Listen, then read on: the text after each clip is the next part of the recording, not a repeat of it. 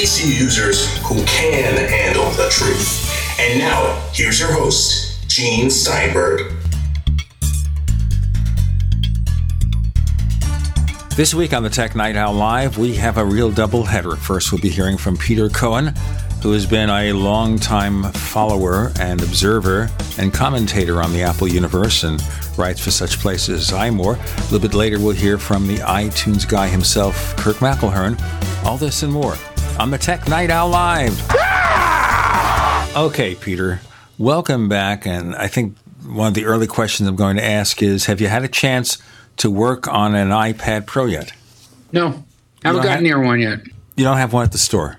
Not yet. We were expecting when the last day I worked in the store was earlier this week, and at the time we were expecting uh, a delivery of them, but they were um, all slated for customers who had pre-ordered them, not for floor use as a demo. So, hoping to get my hands on one in the next week or two. Now, Time Magazine reviewed the iPad Pro. They concluded it was the best computer that Apple had ever made.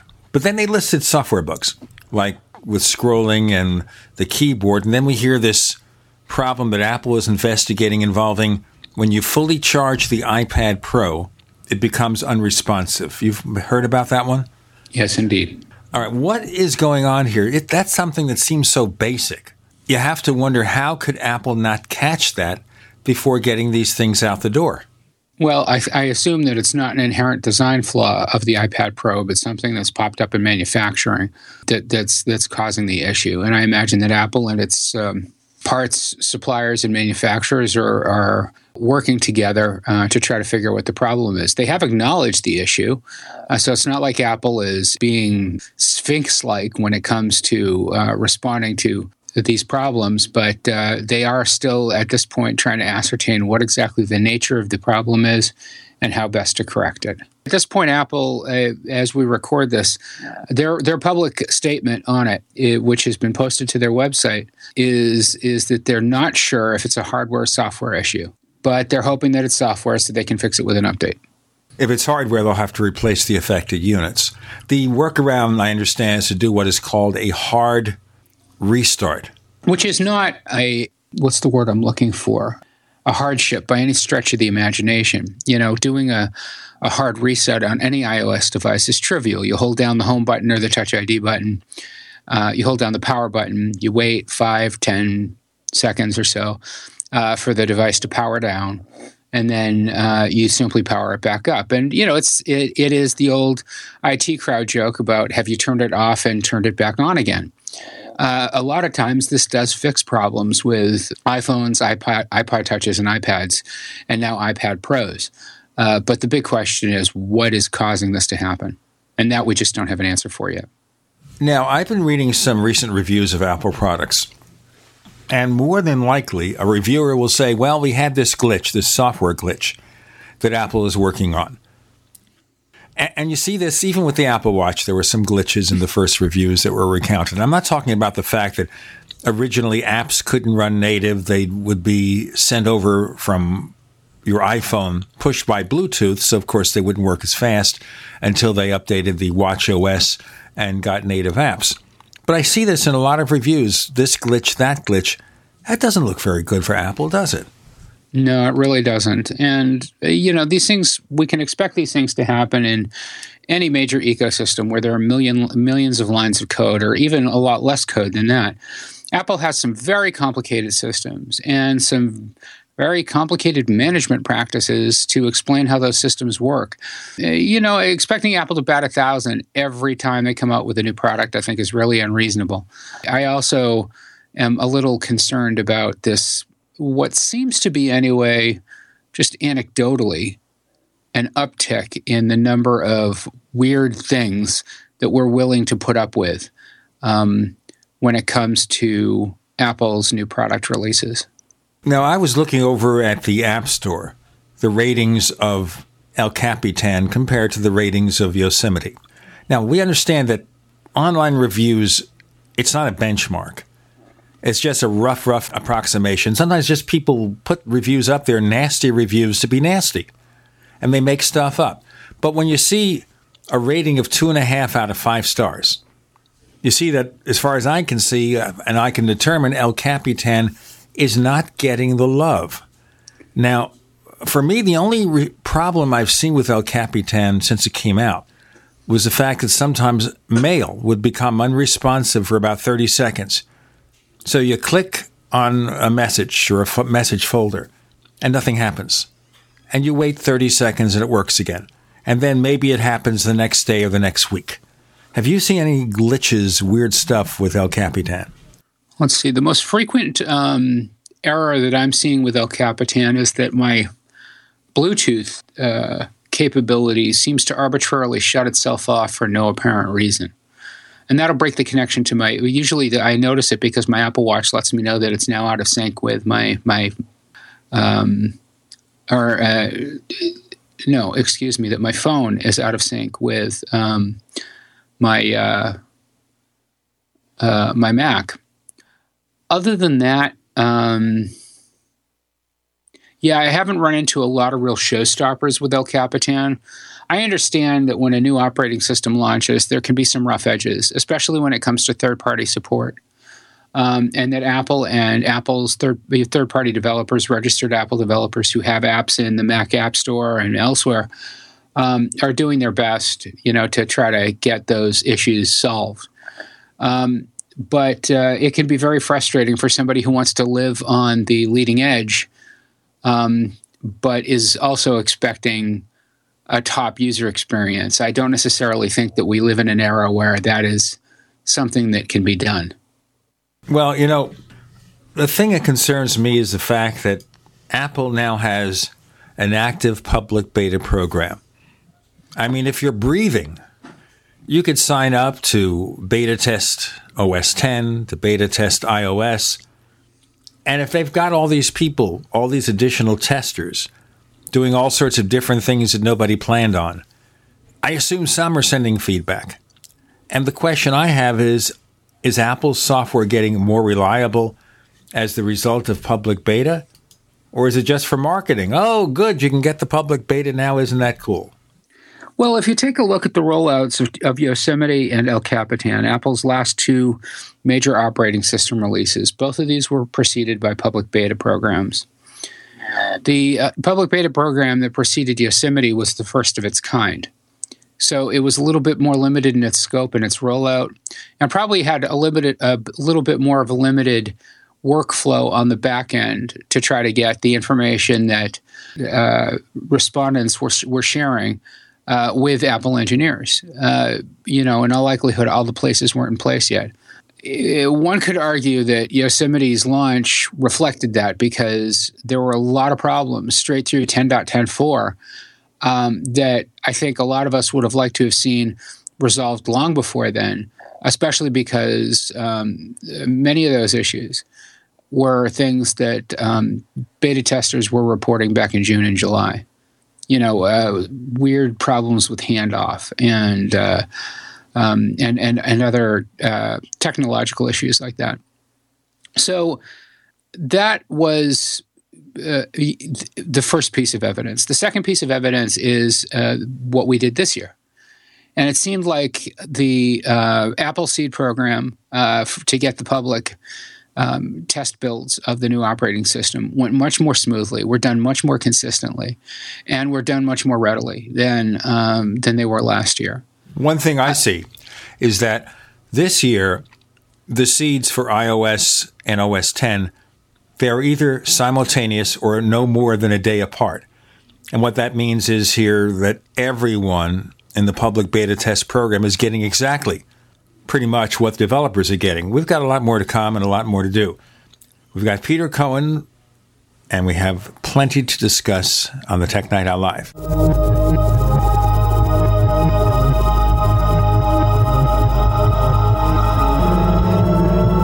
If your Mac has slowed down or isn't performing like it used to, there's a smart alternative to buying a new machine thanks to OWC. With easy do it yourself upgrades for every Mac, OWC has what you need to get the most from your computer.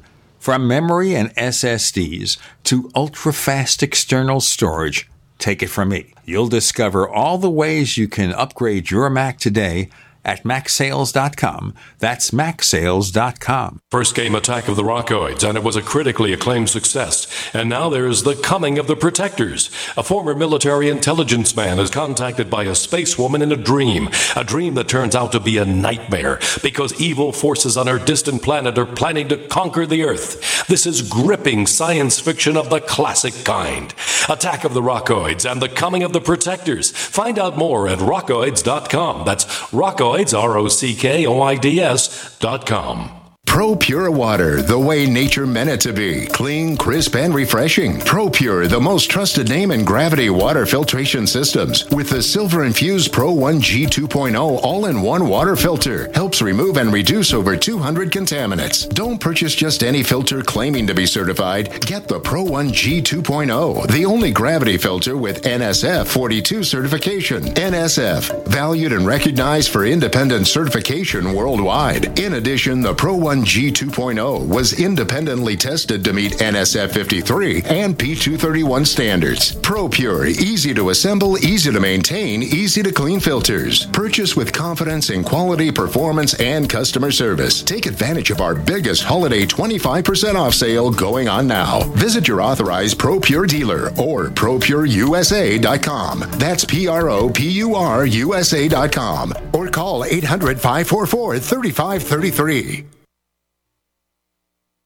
I want to be able to smoke inside, cut down on cigarettes, jog without wheezing, be kissable, and save money. Then you want LeCig e-cigarettes. Get the highest quality, best tasting vaping experience on the market with unmatched customer service from LeCig. And right now, gobble up this deal. Buy $30 worth of any products and get a starter kit for only $5. Use code SK at checkout. But hurry, offer good only until Thanksgiving at lecig.com. L-E-C-I-G.com. Kick some ash with LeCig. Don't complain about your cable bill going up and up and up. Do something about it. Grab a pencil and jot down this special number 1 855 905 MyTV. The more cable TV rates go up, the better digital satellite TV looks. Say goodbye to the cable guy and get more of your favorite channels in 100% digital quality for less money. Call 1 855 905 MyTV. Sign up for packages starting as low as $19.99 and there's no equipment to buy. You get free HD TV upgrade, a free DVR upgrade, and free professional installation. You control what you watch when you watch it. Record your favorite shows, pause and rewind live TV, even skip the commercials. Watch local channels too. At just $19.99, what are you waiting for? Pull out your major credit or debit card. Call 1 855 905 MyTV. 1 855 905 MyTV. Say goodbye to the cable guy. Cut costs and get more. 1 855 905 MyTV. 1 855 905 MyTV. Are your Google search results killing you? Unflattering content in blogs, news articles, online reviews, social media, or other sources can jeopardize your reputation, your business, and your livelihood. Let Reputation.com help. Our patented technology will make the truth about you more visible while pushing down unwanted negative content. Improve your Google search results. Call Reputation.com at 1 800 831 0771 for a free consultation. That's 800 831 0771. We'd like to hear from you. If you have a comment or question about the Tech Night Owl Live, please send it to news at technightowl.com. That's news at technightowl.com. If you'd like to discuss today's show with fellow night owls, visit our community forums at forum.technightowl.com. That's forum.technightowl.com. On the Tech Night Owl Live, Peter Cohen's joining us. We're talking about the quality or declining quality, is that possible, of OS 10 and iOS. And we understand the complexities of the issue. And we'll get into that in a moment. I want to remind you here that we've got a little price increase coming up for Tech Night Owl Plus, our premium service where we give the ad free version of this show and we're phasing in the Tech Night Owl Minute.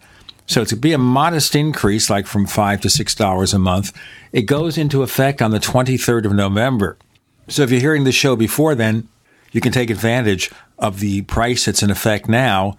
And when you subscribe, you lock it in as long as your subscription remains in force. Otherwise, it goes into effect midday Mountain Time, noon Mountain Time on November 23rd. To learn more, go to plus.technightowl.com, plus.technightowl.com So uh, Peter Cohen and I are talking about bugs in Apple operating systems. Now, there was a problem in El Capitan with Microsoft Office. Now, Microsoft fixed their end, Apple fixed their end, and I think that's pretty much resolved. What's your perception?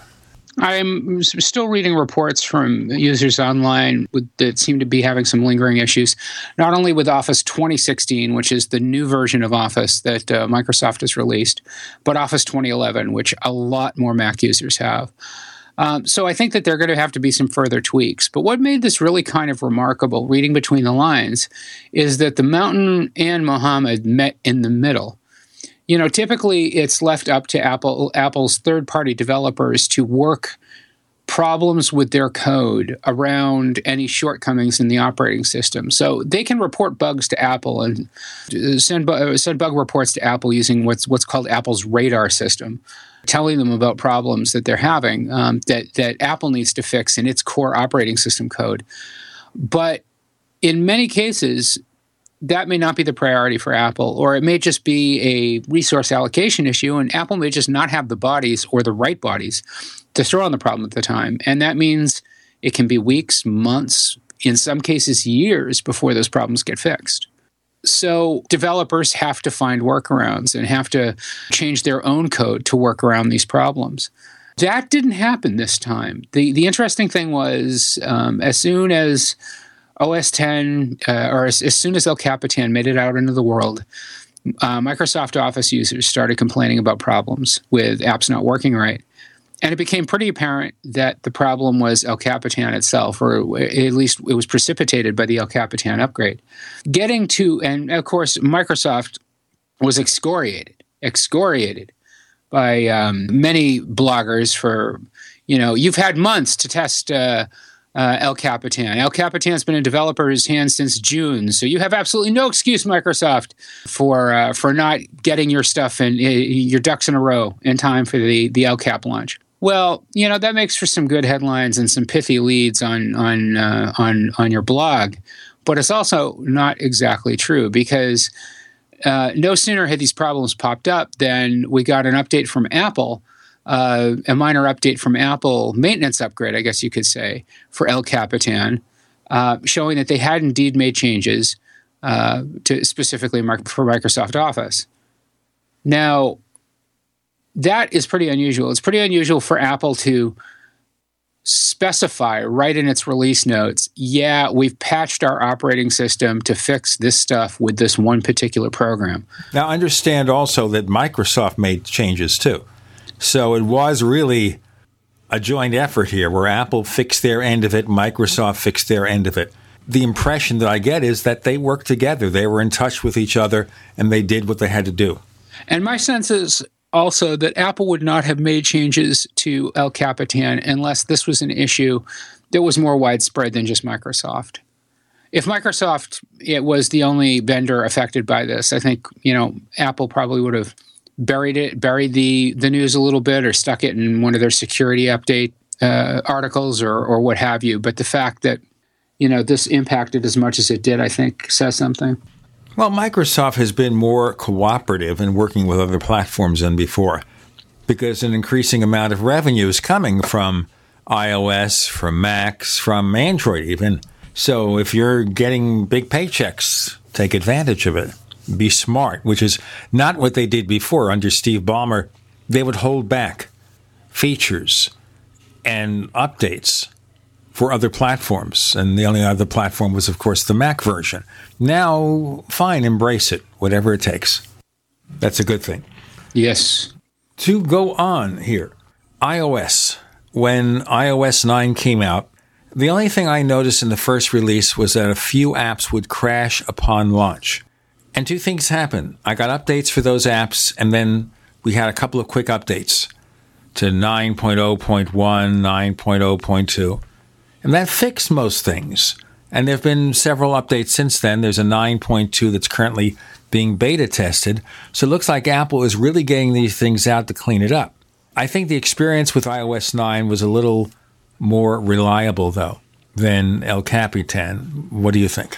Um, I've had my share of issues with iOS 9, so I will take the fifth on that, Gene, and uh, and not openly contradict you, but not support what you're saying either.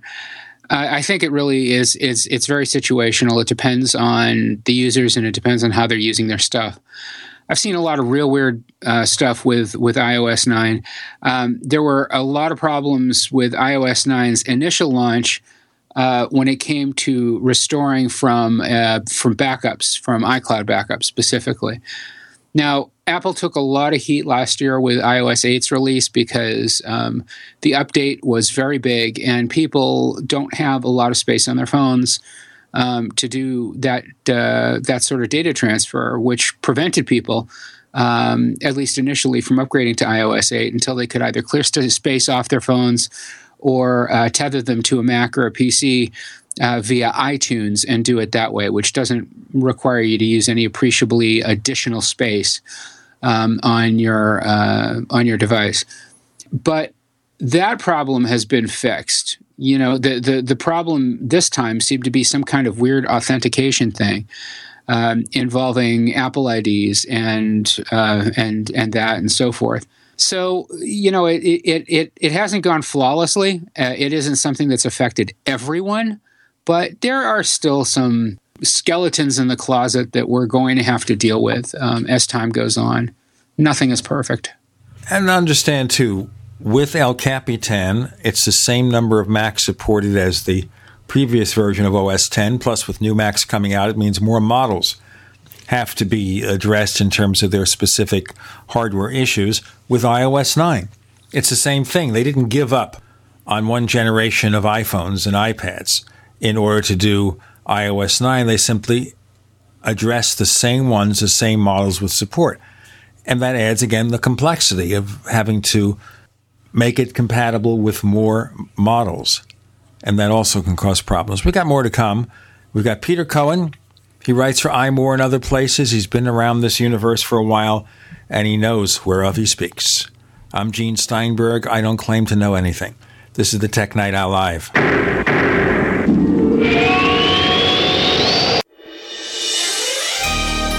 Thank you for listening to GCN. Be sure to visit GCNlive.com today. Silver has always been nature's very own antibiotic, and only one system allows you to produce an endless supply of nano-sized silver solutions right from the convenience of your home. Silver Lungs. With the addition of our unique lung delivery system, respiratory infections are targeted directly, where traditional oral administration simply cannot reach. This pioneering method also preserves the original particle sizes and delivers your silver solution directly into the bloodstream. See the Silver Lungs generator and lung delivery system at silverlungs.com. That's silverlungs.com. By now, you know that wireless technology like cell phones do in fact pose dangers to the health and privacy of everyone. Blockit Pocket's wide range of products are unmatched in providing the protection you deserve. No scare tactics, just common sense. BlockitPocket.com offers quality American made options to alleviate and eliminate these invisible dangers. Learn more at BlockitPocket.com or call 888 315 9618. BlockitPocket.com, enhancing health and privacy. Hi, this is Sophie Winnick, longtime distributor and user of Youngevity products. In the last few years, my family went through a crisis. Everything else in my life, including my business, had to be put on the back burner. Thankfully, life is getting back to normal now, but the one thing I never had to worry about was my business and my monthly commission. I've been a distributor for Youngevity for over 17 years, since before it was Youngevity, and I've got to say the most amazing thing about this company is the people. While my family was in crisis, other distributors stepped in and helped my customers customers simply because that's what Youngevity people do, even for people they don't know. For me, it has never been about getting rich. It was about a product I could stand behind, a company I could count on, and a monthly commission check that has never not once been late in 17 years. Youngevity is truly a business for everyone, even people who have too much to do. I'm Sophie Winnick. I'm just like you. I have a real life, real ups and downs, but I know I will always have Youngevity. So you've got to take a state construction license exam or certification. Can't decide on what books or what chapters to study? Discover right now how you can eliminate unnecessary books and wasted study time. At contractorexam.com, our study materials zero in on state required test topics in an effective multiple choice format. So whether you're a plumber, electrician, general contractor, or other construction related trade, contractorexam.com will help get you prepared. Visit us at www.contractorexam.com today. Are you tired of commuting to a job that makes someone else rich? Working harder than ever, but getting nowhere? Do you hate spending hundreds of dollars every week on daycare? Having someone else raise your children? With our opportunities, you can start earning money as soon as next week. You get to be the boss, work from home, and live a happier life. At Be the Boss Network, you'll find hundreds of work from home opportunities that you can literally start today and be earning money as soon as next week. Go to freedom106.com and start earning money as soon as next week. You get to be the boss. Get out of the rat race. Work from home. Go to freedom106.com right now and change your life today. That's freedom, the number 106.com. Go to freedom106.com and start earning money as soon as next week. You be the boss. Go to freedom106.com. Paid non-attorney spokesperson Adam Pulaski of the Pulaski Law Firm with principal office in Houston, Texas is the attorney responsible for the content of this ad. This ad is not legal advice, and the choice of a lawyer should not be based solely upon advertisement. Services may not be available in all states. Attention Xarelto users. If you or a loved one took Xarelto and suffered a serious bleeding event, you may be entitled to financial compensation. Xarelto is a popular prescription blood thinner used to prevent blood clots and protect patients from strokes. These serious bleeding events have led to numerous cases of hospitalization and even death. Phone lines are open 24-7. Call 800-261-0937. That's 800-261-0937. Live with Gene Steinberg. It's the Tech Night Owl. Because you never know what's going to happen next.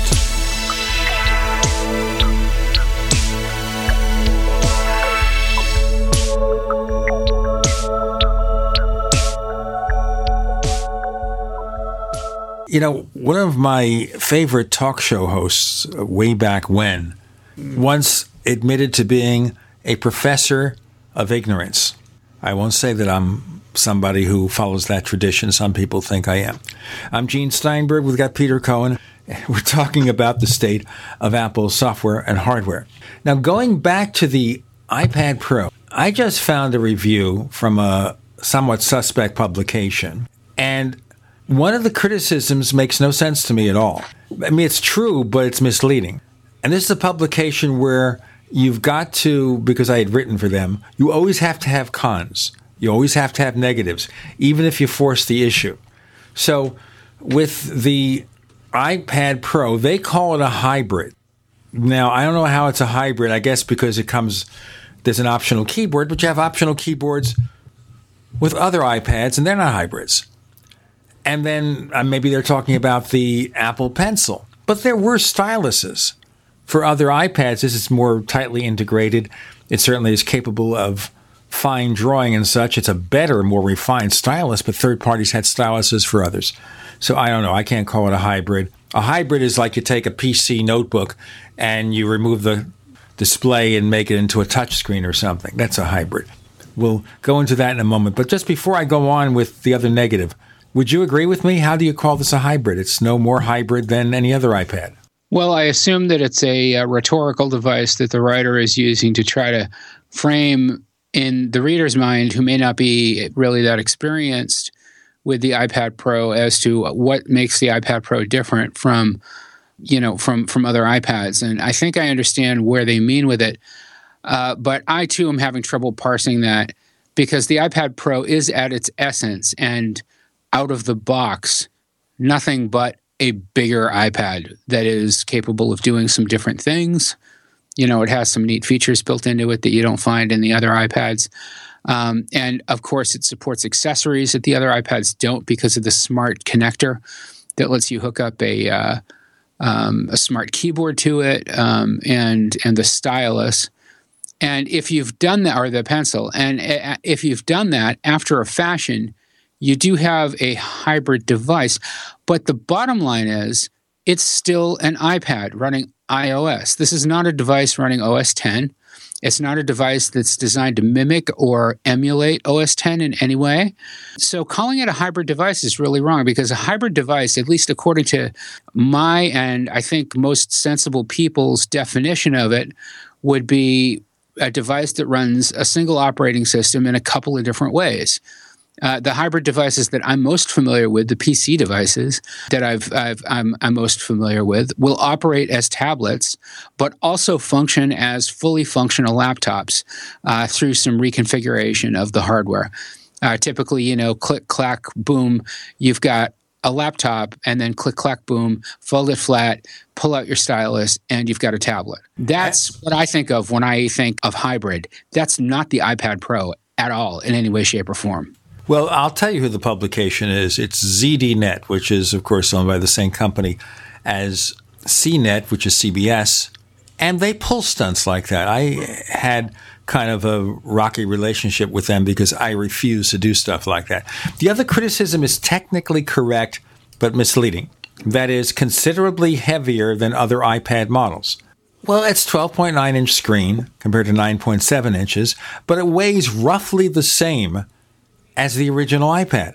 Yeah, complaining that the iPad Pro is bigger and heavier than other iPads is a little bit like saying, well, it's like saying the Mercedes uh, uh, uh, S Class is um, is is bigger and heavier than uh, than than the the the little uh, uh, coupes that I see floating around. Well, of course they are, and you know the the engine displacement isn't the same, and the horsepower isn't the same, and all of the luxury features that you get aren't in the same because they're different models. It's not a it, it, it may be a statement of truth, but it, it doesn't provide any kind of a appreciable context that uh, that that that makes that statement have any intrinsic value. It's like, for example, any car maker has a small car, may have a mid car, may have a large car, and lots of you know fine distinctions. But it's the same thing. It's a dumb statement, frankly, and I think they put it in there to add something to the cons. Oh, we found this is wrong with it, and it takes long to recharge. Well, that's true. iPads tend to take a little well, while look, to recharge. Objectively, if you're shopping around for an iPad, the size of the iPad and the weight of the iPad are going to be a deciding factor for a lot of customers uh, because they're going to be slipping them into their briefcases or backpacks or you know, pocketbooks or whatever, um, and they want to make sure that that uh, uh, they'll be able to carry them wherever they need to go. So uh, I think it's I think it's reasonable to to offer as a possible con uh, the idea that that this device is larger than other devices. Um, but, you know, it's, it's still kind of silly. Well, it's like taking the MacBook Air and say it's small. Yeah, because it is the smaller, lighter MacBook, although the regular MacBook is even slimmer. But you can see the point. Or saying that the MacBook Pro 15 inch version is larger. Well, yeah, it's a 15 inch display. Or the 27 inch iMac is larger than the 21 and a half inch. Listen, I don't want to get into that because that's crazy. I think the big argument here is not that, but the fact that Apple will not produce a combo device. They won't give you a Mac that can be used as a tablet because they feel that's a clumsy thing. Like you're describing this process where you get this all in one notebook, which, because of the nature of the beast, has to be thicker and heavier. And you find some convoluted way to remove the screen. And it has to be done very simply and smoothly, otherwise, it could be awkward and time consuming. And we hope with no capability of damaging it. And then this cobbled together device has to serve as a suitable tablet. And maybe to Microsoft, that's good although Microsoft sells a fraction of Surfaces and Surface Books and stuff compared to what Apple sells with iPads and Macs. What's your perception about the complaints that some make that Apple should be doing the same thing? Convertible Macs. Well, Tim Cook um, offered a, some insight to a uh, a publication last week about this when they asked him about the you know availability of convertible devices from Apple, And his comment at the time was, you know, we don't think that um, users actually want that. He doesn't dispute that users are asking for it. I know this from personal experience. I work in an Apple reseller, and we are regularly approached by our customers saying, you know, can I get a touchscreen MacBook? Or, um, you know, can I get a touchscreen iMac? It's technology that a certain percentage of our customers, not everyone, but a certain percentage of our customers are legitimately interested in. And I understand why. They go to Best Buy or they go to a PC computer store and uh, even Staples, and they see these devices that do exactly that. And that is a trend, uh, a, a, consumer manufacturing trend in personal computing right now. It's a niche. There have been many niches before, there will be many niches again. Uh, companies who make computers are always trying to find a new angle to get people excited to buy them. So they try to figure out new ways to do things. And you know, it seems that that right now on trend is um, some kind of convertible device that that uh, that will act as both a, a, a tablet and a laptop. But Apple's solution for this is quite different because iOS and OS 10 work fundamentally differently. Let's detail this in our next segment with Peter Cohen. I'm Gene Steinberg. You're in the Tech Night Owl Live.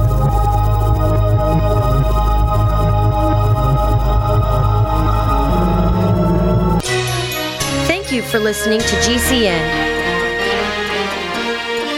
Visit GCNlive.com today.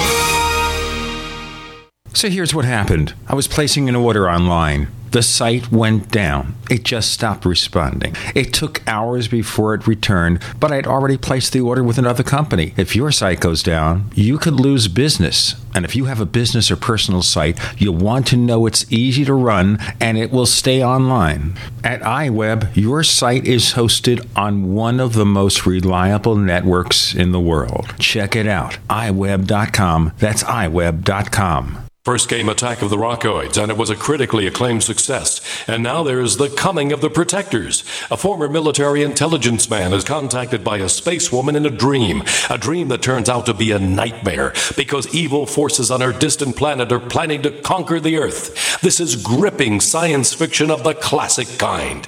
Attack of the Rockoids and The Coming of the Protectors. Find out more at rockoids.com. That's rockoids, R O C K O I D S.com. Most of you know that heart disease is the number one silent killer in the U.S. What if I told you for just $54.95 a month you could fight against heart disease naturally? At Heart and Body Extract, we've been helping thousands of people get back to a healthier heart. Don't just take my word for it. Check out all of the success stories at hbextract.com or to order call 866 295 5305. That's 866 295 5305. hbextract.com. Don't risk it when you can take charge of it. Owe $10,000 or more to the IRS? Get on board with the Tax Admiral. Don't take on the IRS alone. I'll cut penalties and reduce your overall tax bill. Sometimes I can even get it zeroed out completely. We're an A rated company helping people clean up their mess with the IRS. If you owe $10,000 or more, then call the Tax Admiral. Call 800 287 7180. Again, that's 800 287 7180. 800 287 7180. There are hundreds of silver products on the market today, but there's nothing like the astonishing health benefits of the multi patented One Silver solution. Boost your immune system at a great price with our Silver Solution liquid, starting at $12.95 a bottle. Now available in regular and extra strength. That's half the price of the leading competitors. Call 844 Use Silver for your free catalog or go to onesilversolution.com. Onesilversolution.com. There is only one Silver Solution. Hi, Peter Vaccaro for ParanormalDate.com. Are you looking for love in all the wrong places? Now you have a chance to change that by signing up for free at ParanormalDate.com. This incredible dating site puts people of like minds together.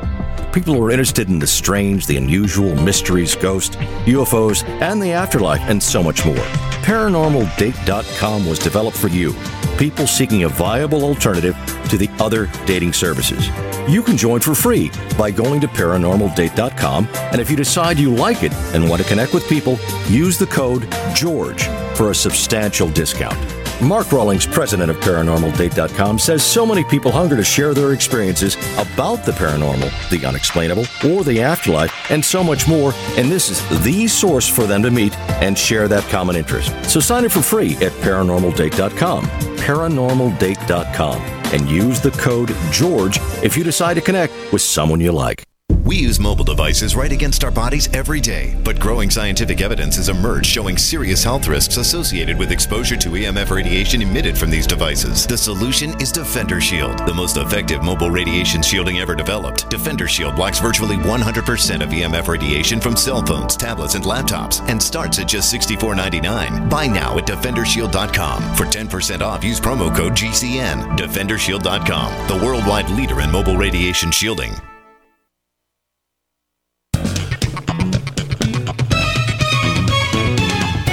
Know what's going to happen next?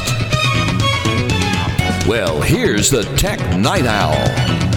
Live with Gene Steinberg.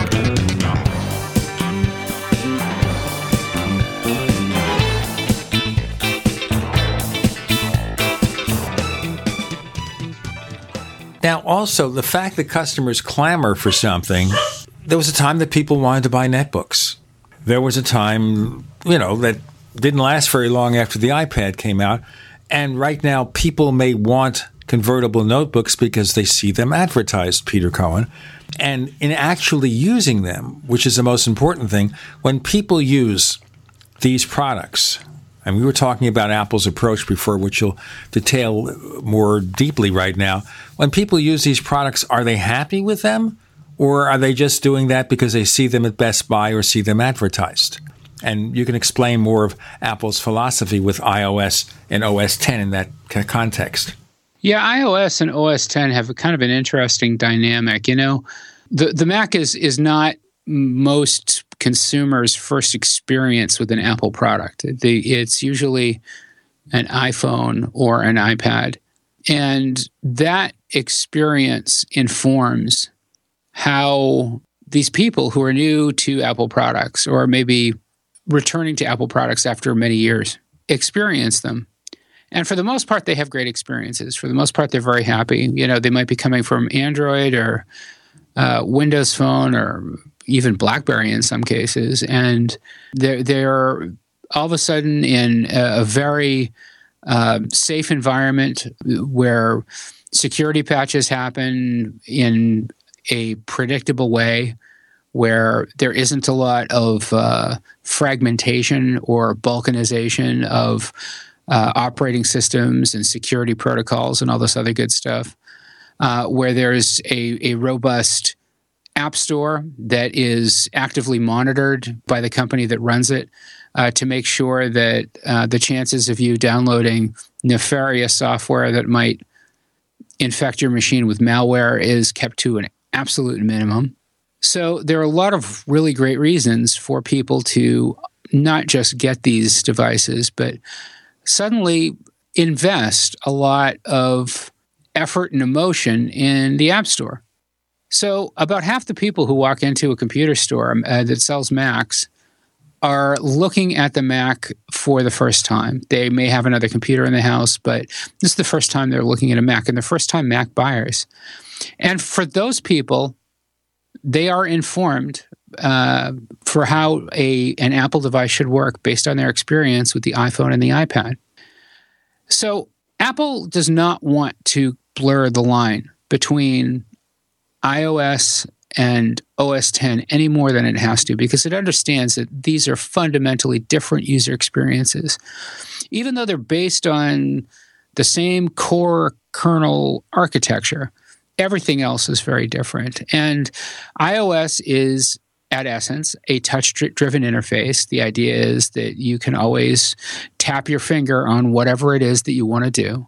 Whereas OS 10 uses the keyboard and the mouse as the primary interface paradigm, uh, or keyboard and trackpad as the primary interface paradigm for everything that you do uh, with the device. And, and this leads to a lot of decisions, a lot of user interface and user experience decisions um, that, that, that have profound, profound workflow effects for people later on.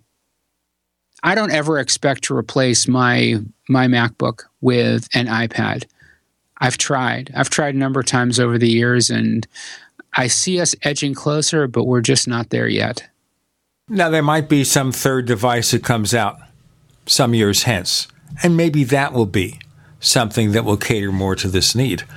But right now, Apple has gotten something where they optimize it for a specific user experience, and whenever you combine something, you have to compromise. Yes. I mean, if I have a touch screen embedded in my 27 inch iMac, I'm going to reach up there and touch things. It gets to be a little tiresome after a while, you know? You have to think about your wrists, and especially someone who's not 25 years old anymore.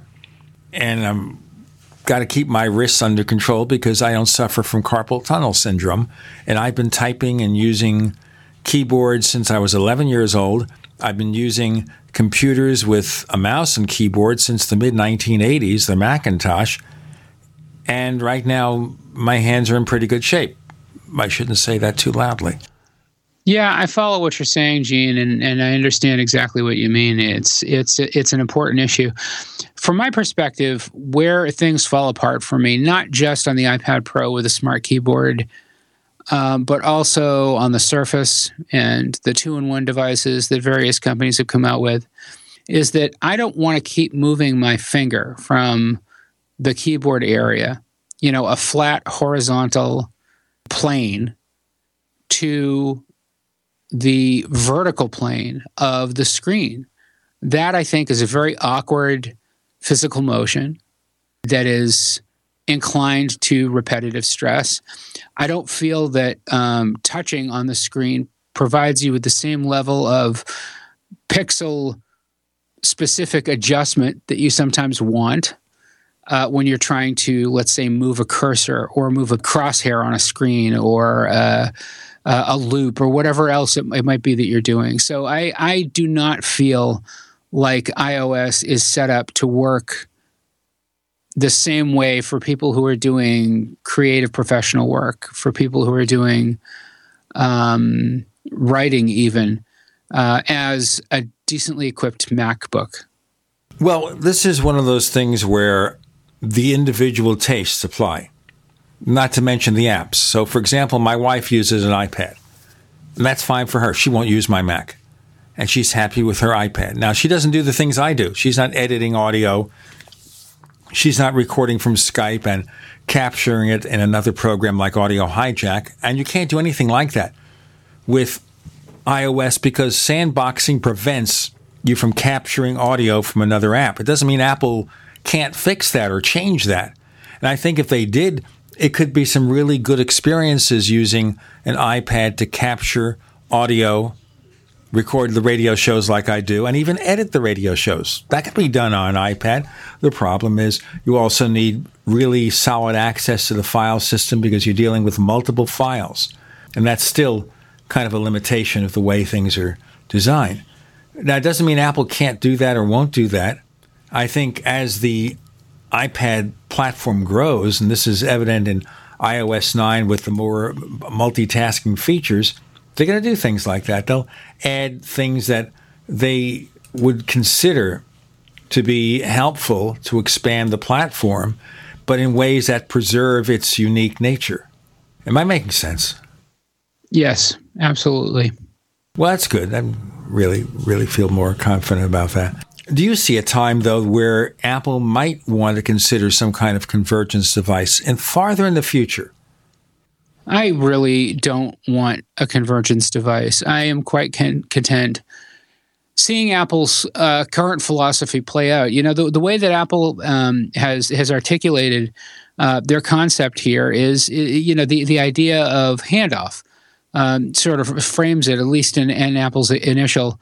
Um, uh, conceptualization of this, you know, the idea that what they want to do is make the workflow as smooth as possible and make the interface for that workflow invisible. So, if you are typing in a um, a uh, an email on your Mac and you need to finish that email on the iPad on the commute in, you know, Handoff lets you do that. Handoff lets you do things like um, get phone calls and make phone calls on your Mac, uh, or uh, um, you know, send text messages to your Green Bubble friends on your Mac, which you could never do before. Now, that's uh, one thing I really like the text messaging. You have to set it up. It's not something that is just automatic. You have to set it up on your iPhone so that the messages are pushed over to your Mac, for example, or your iPad. And then you have to add that account, that phone number to your messages setup. But when you do it, it's really good because if I put my iPhone in the other room and I get a text message, it seamlessly displays on my Mac simultaneously. That is a really good feature. I don't care so much about the phone calls, you know, because if the phone isn't in here, I'll just forget about the call and pick it up on voicemail later. Plus, I have a two line phone system here, and I get enough annoyances as it is. In fact, I have now, with a Vonage account, I have this free service that blocks robocalls. So if you ever worry about that, there is a free service, look it up online, Google it, that works with some of these phone systems that blocks robocalls, except that what happens is it rings once and then you don't get the call. More to come with Peter Cohen. I'm Gene Steinberg.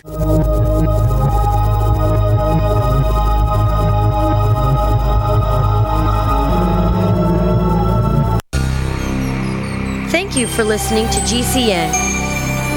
Visit GCNlive.com today.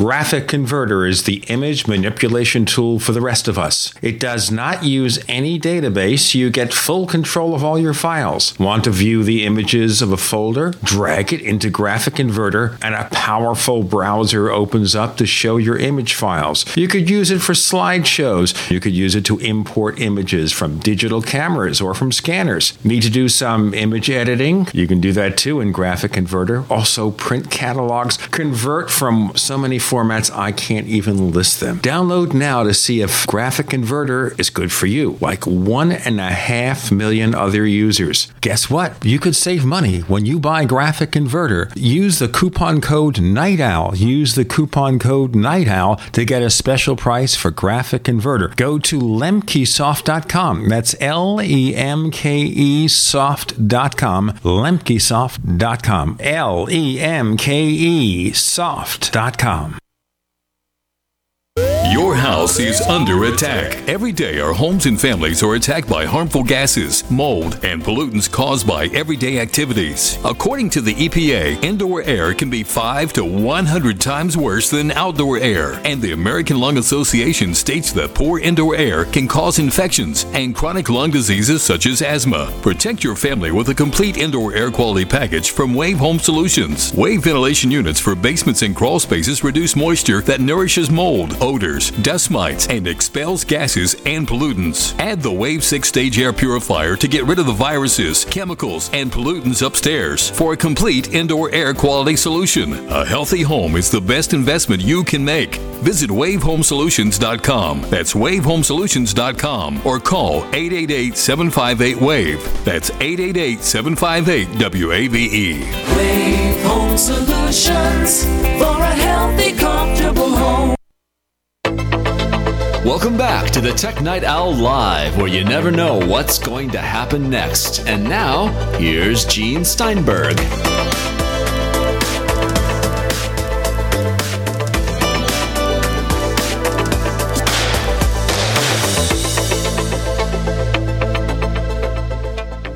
On the Tech Night Owl Live, a couple of more segments with Peter Cohen, writes for iMore and other places. We were talking so far about the iPad Pro, about OS 10 El Capitan iOS bugs, about the possibility of a convergence device that does the best of all. But of course, Apple is not doing that because there is no way to do that without serious compromises. Maybe somebody will have an idea, but if they do, it's not going to be Apple.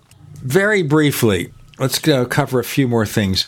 Apple TV has been out for a while. We're not hearing any more words, except, I guess, the sort of confirmation from CBS a while back that Apple is working on its own TV like service.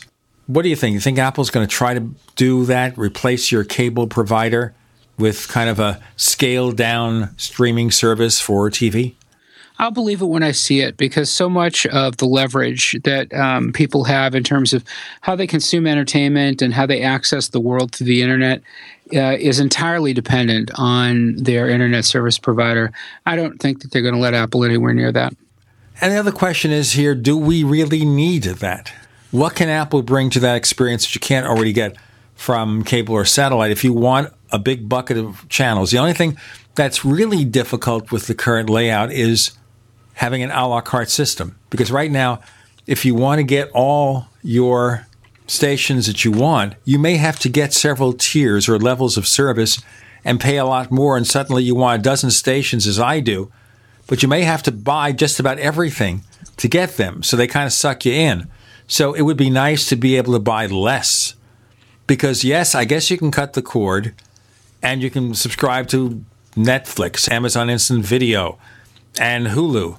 And with a little creativity, plus buying a few seasons passes from iTunes, you can fill most of your needs with TV, but you may have to install an antenna if the stations are close enough, because if you want live television, you can't do it with those services. And I understand that Sling TV, which is this mini service from Dish Network, isn't doing too well. Indeed. So, do we need a service from that? I mean, the only thing I need is to be able to subscribe to cable or satellite and choose my bucket of stations, not have to be forced into getting 300 to get 12. You know, I, I would be perfectly content with just being able to order the individual um, television shows that I'm interested in, as opposed to any specific networks. But I don't think that's going to happen. The networks have branding. They don't want to have you go to that network just for one show. They want you to go to that network and say, "Oh, I like Blind Spot on NBC." Well, mm-hmm. you know what? Maybe I'll look at Blacklist or The Player, which I don't think is doing very well, or Law and Order SVU, or I go to CBS and I get the NCIS shows. Oh, they've got Supergirl now. Or maybe they have Scorpion and, you know, about those hackers who do things for the government, Homeland Security, or CSI Cyber, which is kind of the same theme. But CBS wants you to buy the brand, not just the individual shows, but get the whole brand. You may say, I just want one show from here, one show from there, and they can go and do something with themselves but that's never going to happen. Now, I might be surprised because Apple kind of promised they would overhaul the living room experience, and the Apple TV doesn't do that. It's just another streamer. What do you think? Yeah, you know, the Apple TV is um, is is an iterative device. It's it's an evolutionary device. I don't think it's really going to shake things up, though. At, at least not until there's a lot more infrastructure and a lot more content in place for people to take advantage of it. Yeah, I don't know. We'll have to see where that leads. This is like a direction, I think. The problem with a proper living room experience is Apple can't expect you to make their device the only one. It only works if you have only one device to do everything. And maybe they figure, well, you'll have the gaming, you'll get the shows you want, and that sort of thing. And that was maybe part of the reason for the rumor that Apple wanted to have the ability to add the local stations to give you a full bodied experience. The problem is here is that if that doesn't happen, Apple TV is just part of an answer. You're still going to maybe want your Xbox because you can't get that kind of game on Apple TV. You still may want your cable satellite box. You still may want to have all those things. And if you buy them all a la carte, it's going to cost you a lot of money. You think, oh, it's going to be $9 a month, I think it is for Netflix, and this amount for Hulu and Amazon Instant Video. You can get that for $99 a year with your Amazon Prime account. And you add all that up, and suddenly, well, that seems inexpensive, but now you want to get certain shows. Where do you go? Do you get CBS? Has their own streaming service now. The different networks, and you add all those packages up, and you think you're saving money? You think, but yeah, penny wise, pound foolish. I mean, I know people who buy seasons passes for shows. That's fine if you buy five. What if you like 12 shows? you know, two or three a night, seven days a week. You got 14, 21 different shows over the week. You buy a season's pass for each show. What's that cost? Yep. No, you're, you're absolutely right. So, does Apple have an answer? Is there an answer to this solution, or are we left with the current living room experience that Apple hasn't changed? Well, if Apple does have an answer, they haven't articulated it. They may have hinted at things uh, in the past, but they have not articulated it. Um, and I don't see it changing anytime soon. Yes, they're just giving us hints, and I don't know about the hints. That kind of bothers me. Another thing here to talk about we're hearing more and more about Apple Car. Do we take that seriously? Um, I don't think we should take anything seriously until there's an actual product to talk about. Uh, it's it's fun to pontificate and speculate on the possibility of an Apple Car, but um, I don't necessarily think that uh, you know we really have anything to talk about until we know what we're talking about.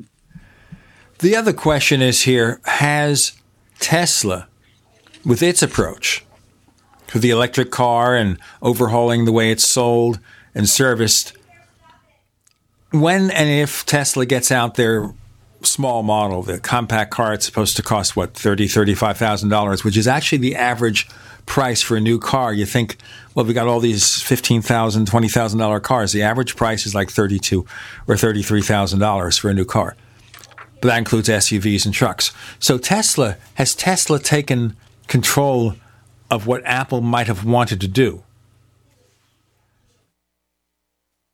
I don't know. I have no idea whether or not the, the, the or, or what what the dynamics are there. I do know that Apple is very interested in what's going on with automobiles, but when um, push comes to shove, and you know Tim Cook has actually offered um, substantive uh, commentary about it, uh, it seems like the the focus is right now on uh, Apple's contribution to the uh, man machine interface uh, in the car, as opposed to. Um, uh, you know, as opposed to the uh, actual creation of a vehicle, and that's consistent with you know the CarPlay efforts that they're making with with third party um, uh, uh, auto manufacturers. That's uh, consistent with um, the the changes that they've made to iOS to make that process easier to work with. So then maybe what Apple is doing with the supposed Project Titan is not to build a car, but to build prototypes so they can design their interfaces to more closely integrate with what the cars do, and then license that technology, not just the CarPlay, but an expanded version that takes over more and more of the vehicle interface. That would seem to be a reasonable expectation.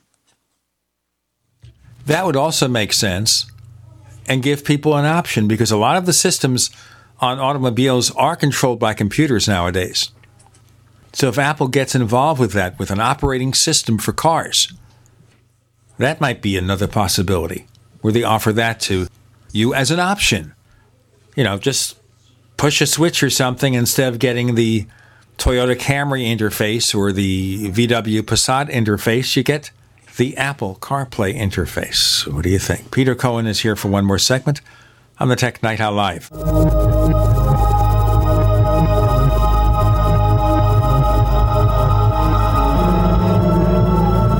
Do you need a website? Well, you can get a great deal on hosting services with Namecheap's legendary coupon code. They're offering substantial hosting discounts on shared hosting, business hosting, VPS hosting, reseller hosting, and even dedicated servers. Namecheap is preferred by millions. It's backed by a money back guarantee. Use the coupon code LEGENDARY to cash in on the special deal at namecheap.com. Namecheap.com. First came Attack of the Rockoids, and it was a critically acclaimed success. And now there's The Coming of the Protectors. A former military intelligence man is contacted by a space woman in a dream, a dream that turns out to be a nightmare because evil forces on her distant planet are planning to conquer the Earth. This is gripping science fiction of the classic kind.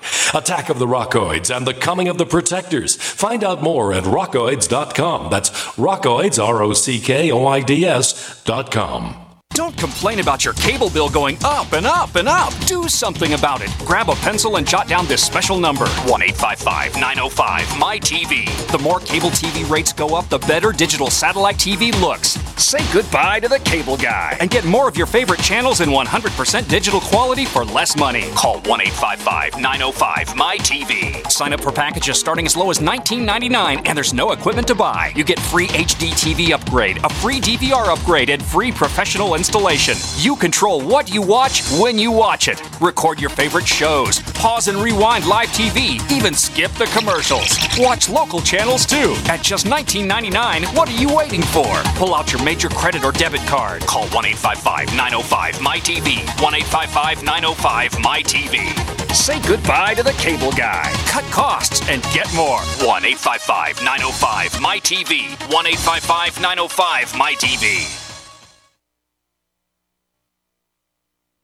By now, you know that wireless technology like cell phones do in fact pose dangers to the health and privacy of everyone. Blockit Pocket's wide range of products are unmatched in providing the protection you deserve. No scare tactics, just common sense. BlockitPocket.com offers quality American made options to alleviate and eliminate these invisible dangers. Learn more at BlockitPocket.com or call 888 315 9618. BlockitPocket.com, enhancing health and privacy.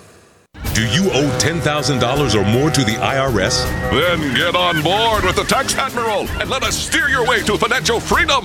The IRS is the largest collection agency in the world. They can freeze your bank accounts, seize your car, home, will garnish your paychecks and benefits. Don't take on the IRS alone. I can fight for you using industry secrets that can help stop the IRS. I'll cut your penalties, slash your interest, and reduce your overall tax bill. Sometimes I can even get it zeroed out completely. We're an A rated company with over 30 years' experience helping people clean up their mess with the IRS. And we have a 95% customer satisfaction rating. If you owe $10,000 or more to the IRS, are facing an audit, a lien, or levy, then call me right away.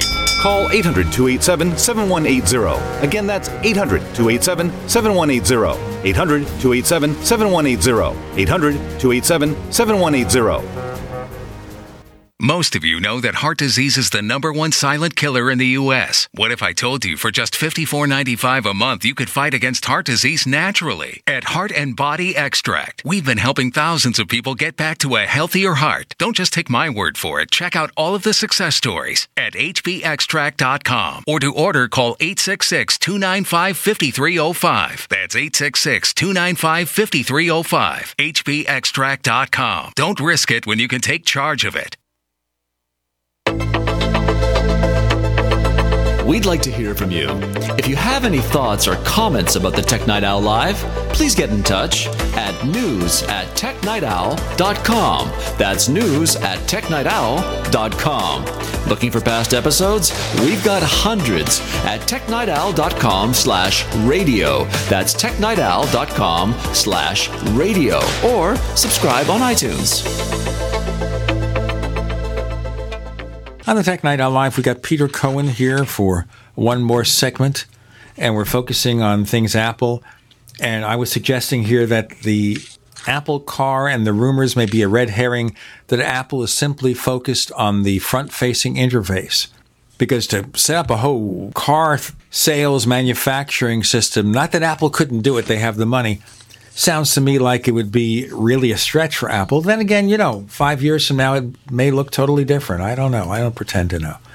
But I share your skepticism, Peter, that I think they're going to want to do things in the car, but not build the car. You don't want to do that.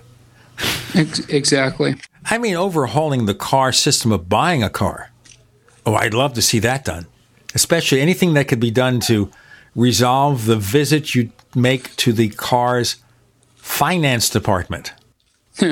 that is treacherous. So you want Apple Pay for cars? That's a good idea. You know, set up an application there where you get credit lines from your bank. You go in there, I want to buy a new car. Okay, so it's $26,000 and it's what, $400 a month for your particular interest rate. I'm guessing here it'd be four or $500 a month.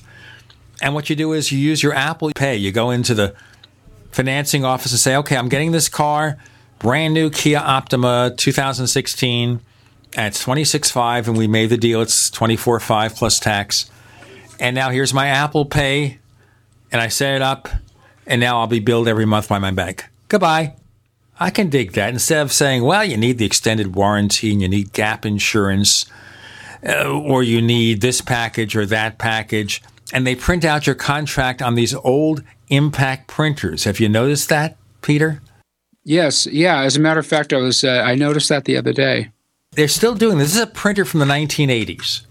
And they take the contract, a long sheet of paper, multi part using carbons, they stick it into this impact printer, not from the bottom up, from the top down.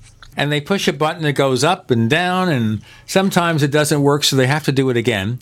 So when you go into the car finance office, even if you say no packs, no excuses, no additional things, you still spend a half hour there or 45 minutes to do all this nonsense, and you sign so many things you have no idea what you're doing.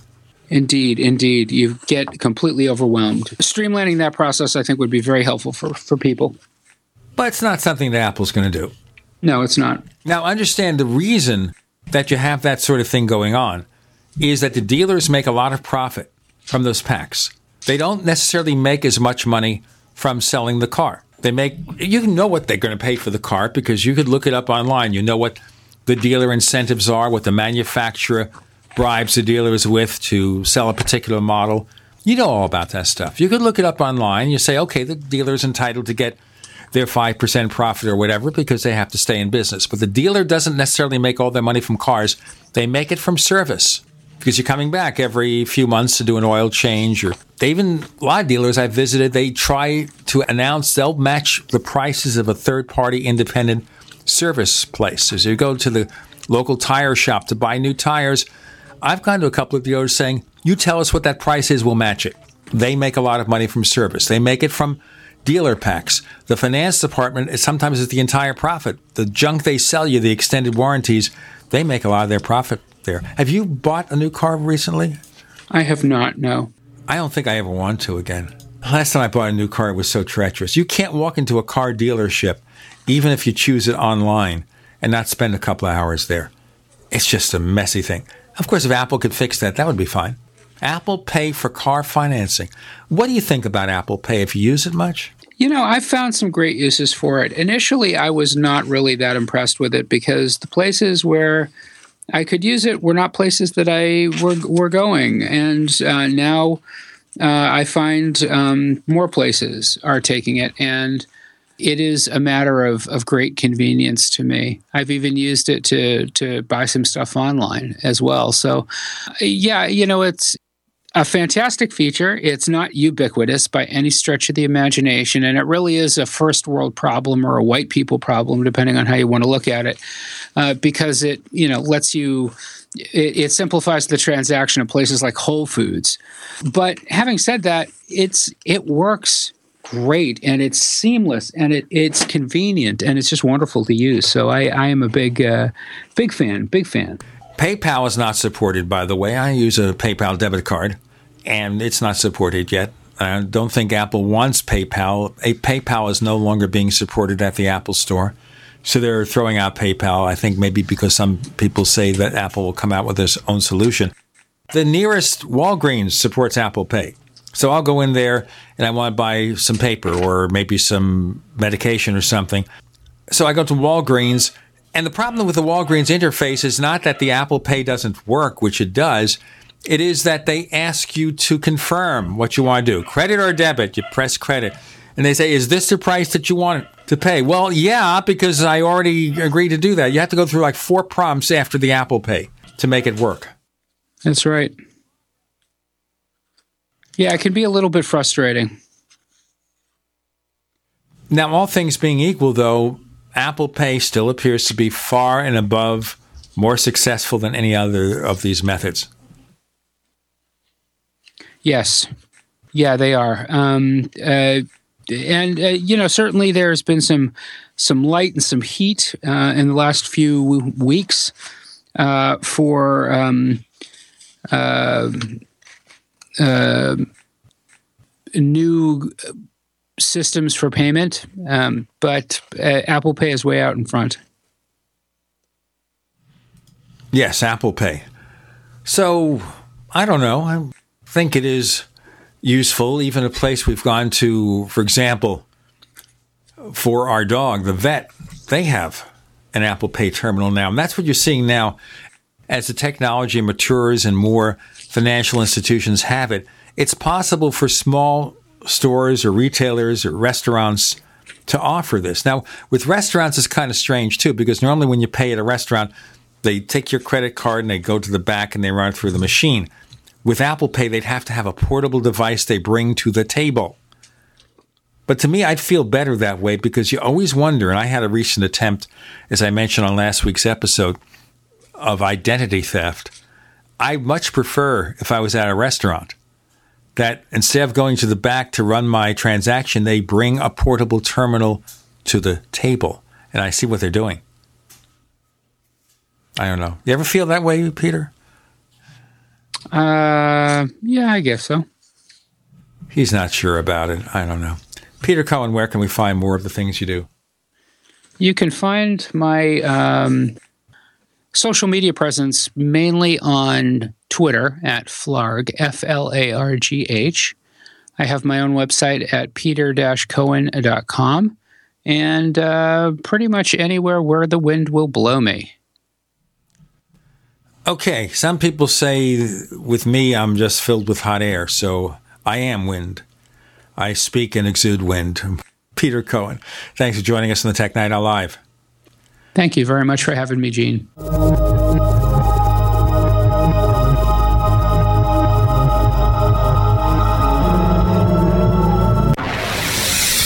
You are listening to GCN. Visit GCNlive.com today. A lot of people's lives and bodies are out of balance. AlkaVision Plasma pH drops optimize pH level and get rid of harmful waste and acid. Just a few drops in water restores vibrance and energy and gets you back in balance. Now order two bottles and get $10 off your order. Sign up for monthly auto shipping and save 25%. Call 800 518 7615 or visit alkavision.com. Alkalize your body, supercharge your health at alkavision.com. Hi, I'm Dr. Sam Nussbaum with the Anthem Foundation. Premature birth is the leading cause of death of babies and disabilities for children. That's why we support the March of Dimes to help mothers have full term pregnancies and healthy babies. Join us in supporting cutting edge research, treatment, and outreach to help moms during their pregnancy and give every baby a healthy start in life. Learn how you can help at marchofdimes.org. Sciatica, lower back pain, hip pain, poor posture. If you suffer from any of these problems, get ready to relax. Introducing an amazing product that's been in the market for over 25 years the Sacro Wedgy. It was invented by a football coach using a common sense osteopath technique. He created this device to help his athletes by isolating and supporting the sacrum, which is the keystone of our anatomy. This wedge shaped bone is in the center of our hips, where a lot of pain starts. Simply relax 20 minutes daily on the amazingly simple Sacro Wedgy and let gravity do the work, helping muscles rebalance and start releasing nerves. Sit in the sacro wedgy at the computer or while traveling to help correct posture to finally help relieve those stubborn aches and pains for only $33.95. It's made in the USA, so click the family owned website at sacrowedgy.com, spelled S A C R O W E D G Y.com, or call 1 800 737 9295. That's 1 800 737 9295. Relax your back pain away with the Sacro Wedgy.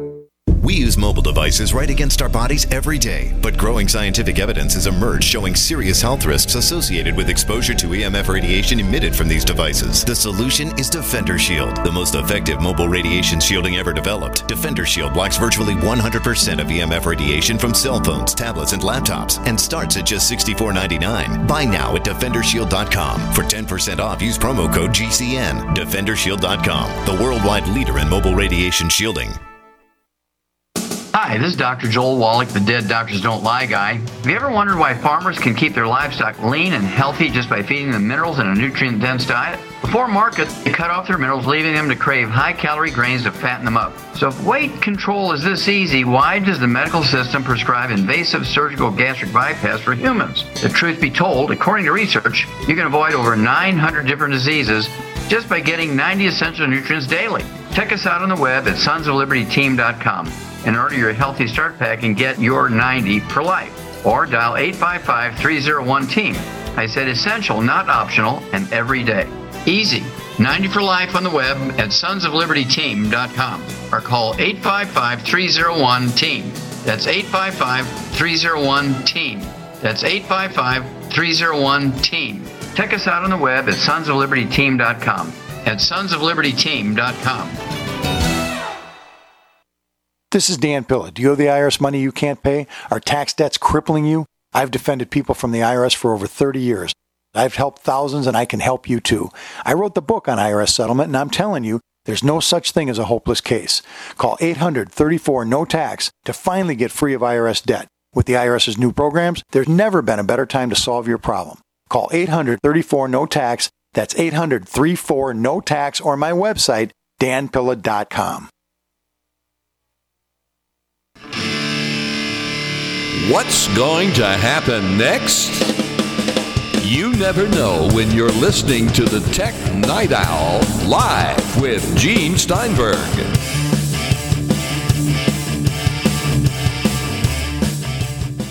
The iTunes guy, Kirk McElhearn, is here.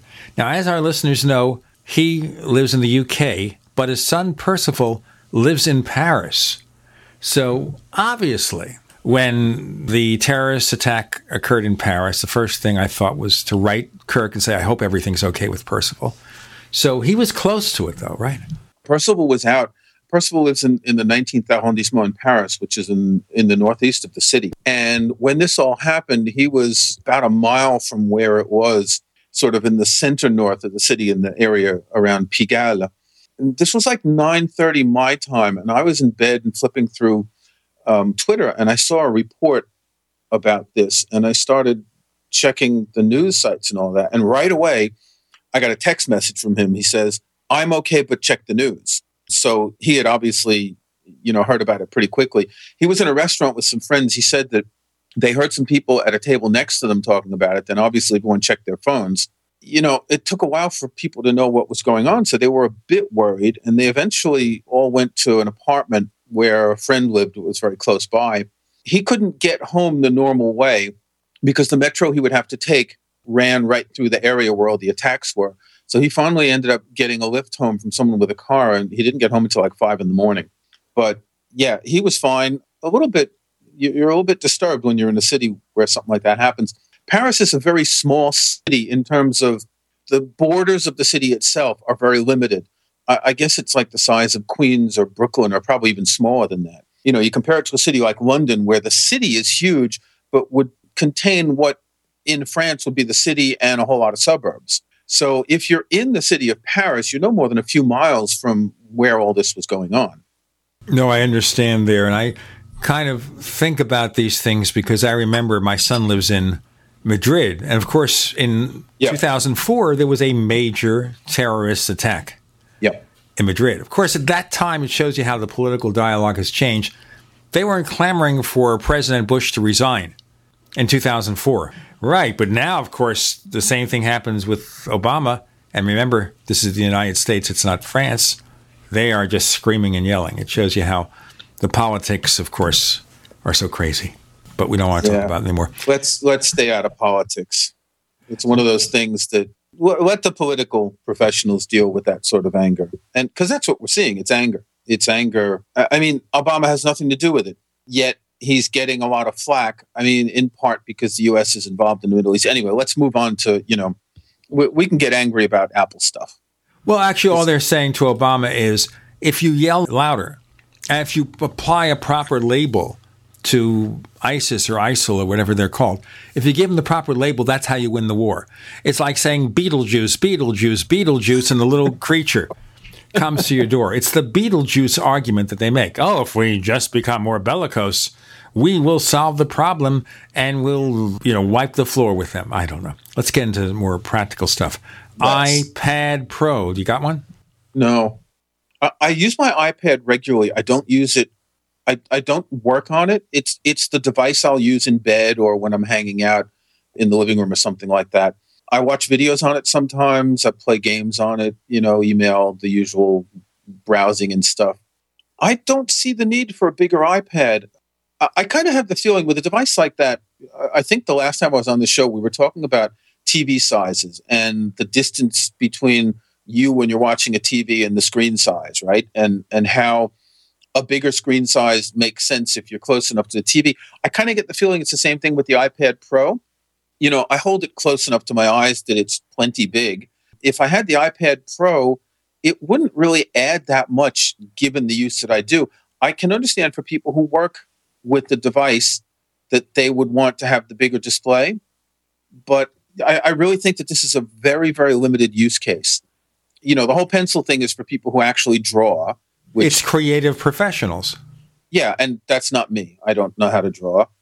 Um, I think the keyboard is a bit of a hack, but it costs as much as a laptop. You can buy a MacBook Air for the same price.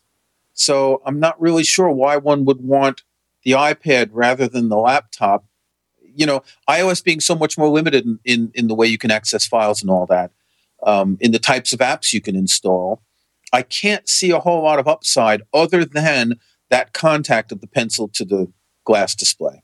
Of course, Tim Cook wants to say, hey, look, folks, I don't use a Mac. I travel with an iPad Pro and my iPhone. But then again, Tim Cook is selling iPad Pros and iPads. He has minions to do all the hard work. So the minions carry their MacBooks and their MacBook Pros, but he can just get away with two devices. Yeah, can you imagine doing a complicated spreadsheet on an iPad? You know, when you're doing it on a computer, you tab to go to a different um, cell, you use the arrow key and things like that. Now, I'm not sure what you can do with the iPad with a keyboard, but you're certainly a lot more limited than you are with a laptop or with a computer. So I, I would expect that Tim Cook uses it for his email and his web browsing and reading PDFs and you know all the sort of simple stuff that we all do on an iPad. But I can't imagine him doing serious work. Even reading a spreadsheet on the iPad isn't that easy. You don't have the same options for like changing column widths that you do with a cursor. Um, so it's marketing. He's trying to sell it. That's it's obvious. Um, and again, he's got minions. He's got an army of minions. Who knows how many minions he has? Right. And their names are Minion 1, Minion 2, Minion 3. I don't know. I'd love to have a couple of minions myself, you know, to do all the heavy lifting.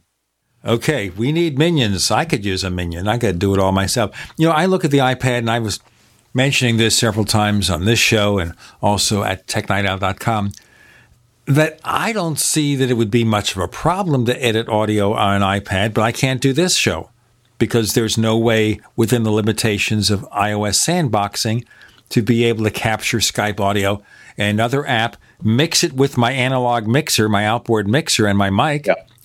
I can't do that.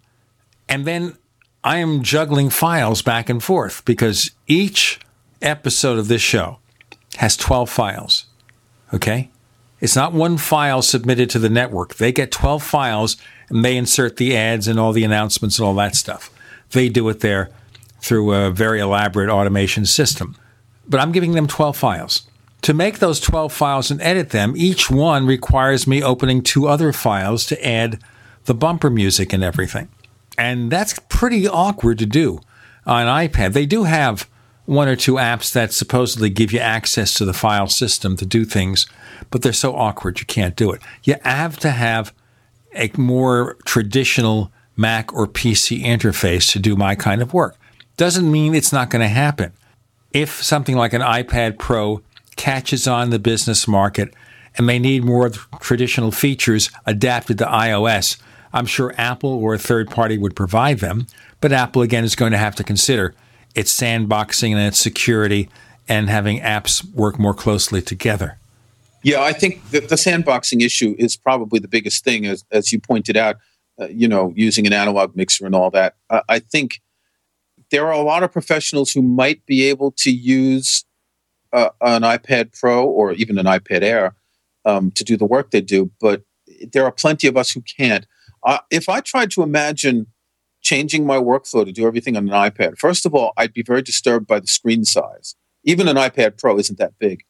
Um, I'm so used to being able to write in one window while I've got, say, a browser or a, an outline or a file with notes in another window that I can see at the same time. Now, I know you can do split screen on the iPad Pro, but Pro, but it's relatively narrow once you do that. You don't have a lot of space. I just wouldn't feel comfortable working like that. I mean, I'll work on my laptop if I really have to. My laptop is sort of my test Mac where I can install software and betas of OS 10 and things like that.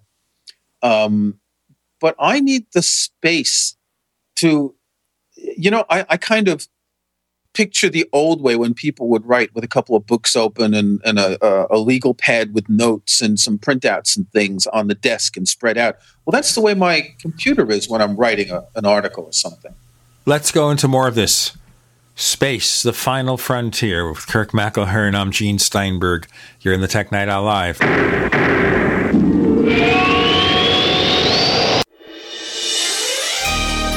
Thank you for listening to GCN. Be sure to visit GCNlive.com today. Neighbors, are you tired of dealing with a slow web hosting provider? Well, check out A2 Hosting and their screaming fast Swift server platform. They even have SSDs that load pages 300% faster than the competition. Ready to give your site a speed boost? Well, tell you what, neighbors, head on over to a2hosting.com. That's A2, that's number two, a2hosting.com. Check out their Prime hosting account. And get this, neighbors, they're even giving you an exclusive 25% off discount for all our listeners. 25%. And remember, their Guru Crew support team is standing by 24 7, 365 days a year to answer any of your questions. Now, to get the discount, use the coupon code GENE when you check out. Paid non-attorney spokesperson Adam Pulaski of the Pulaski Law Firm with principal office in Houston, Texas is the attorney responsible for the content of this ad. This ad is not legal advice, and the choice of a lawyer should not be based solely upon advertisement. Services may not be available in all states. Attention Xarelto users. If you or a loved one took Xarelto and suffered a serious bleeding event, you may be entitled to financial compensation. Xarelto is a popular prescription blood thinner used to prevent blood clots and protect patients from strokes. These serious bleeding events have led to numerous cases of hospitalization and even death. Phone lines are open 24-7. Call 800-261-0937. That's 800-261-0937. So you've got to take a state construction license exam or certification. Can't decide on what books or what chapters to study? Discover right now how you can eliminate unnecessary books and wasted study time. At contractorexam.com, our study materials zero in on state required test topics in an effective multiple choice format. So whether you're a plumber, electrician, general contractor, or other construction related trade, contractorexam.com will help get you prepared. Visit us at www.contractorexam.com today. If you're like me, you're concerned about the stock market and the economy. You're asking the questions, but it just doesn't seem that you're getting the right answers. Well, my friends at the Wealth Preservation Institute not only have the answers, but they've put together a free report how to survive the upcoming economic collapse and protect your 401ks, IRA savings, and retirement income. Don't hesitate. This report's for free for a limited time by calling 888 772 2929. That's 888 772 2929. Take back your financial lives today.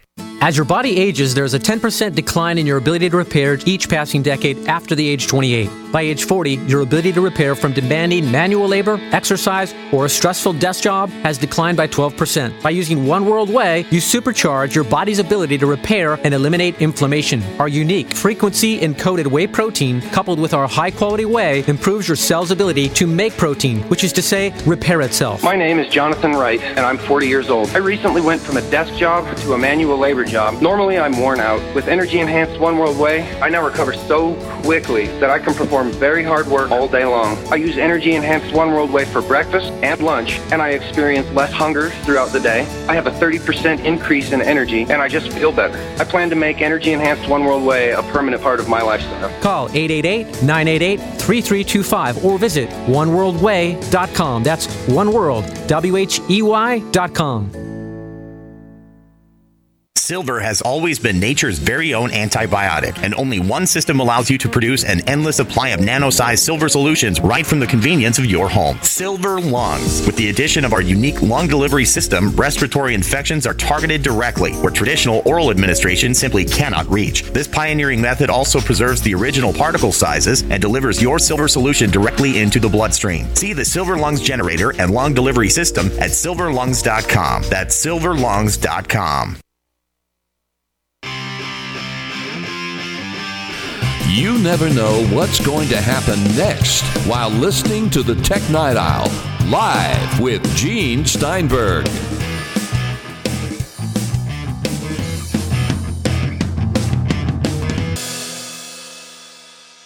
All right. We have Kirk McElhearn, the iTunes guy, joining us. And we were talking about the use case for the iPad and the fact that, unfortunately, to do so many of the things that we do, so many of the functions that we do on an iPad. Although, as I said, if more and more businesses are buying iPads, Apple will make an accommodation, I am sure, to allow these expanded capabilities, just as if they done already, they've done this already to some degree by adding more multitasking features. But that's really, you know, it's not even half a loaf, it's like a third of a loaf.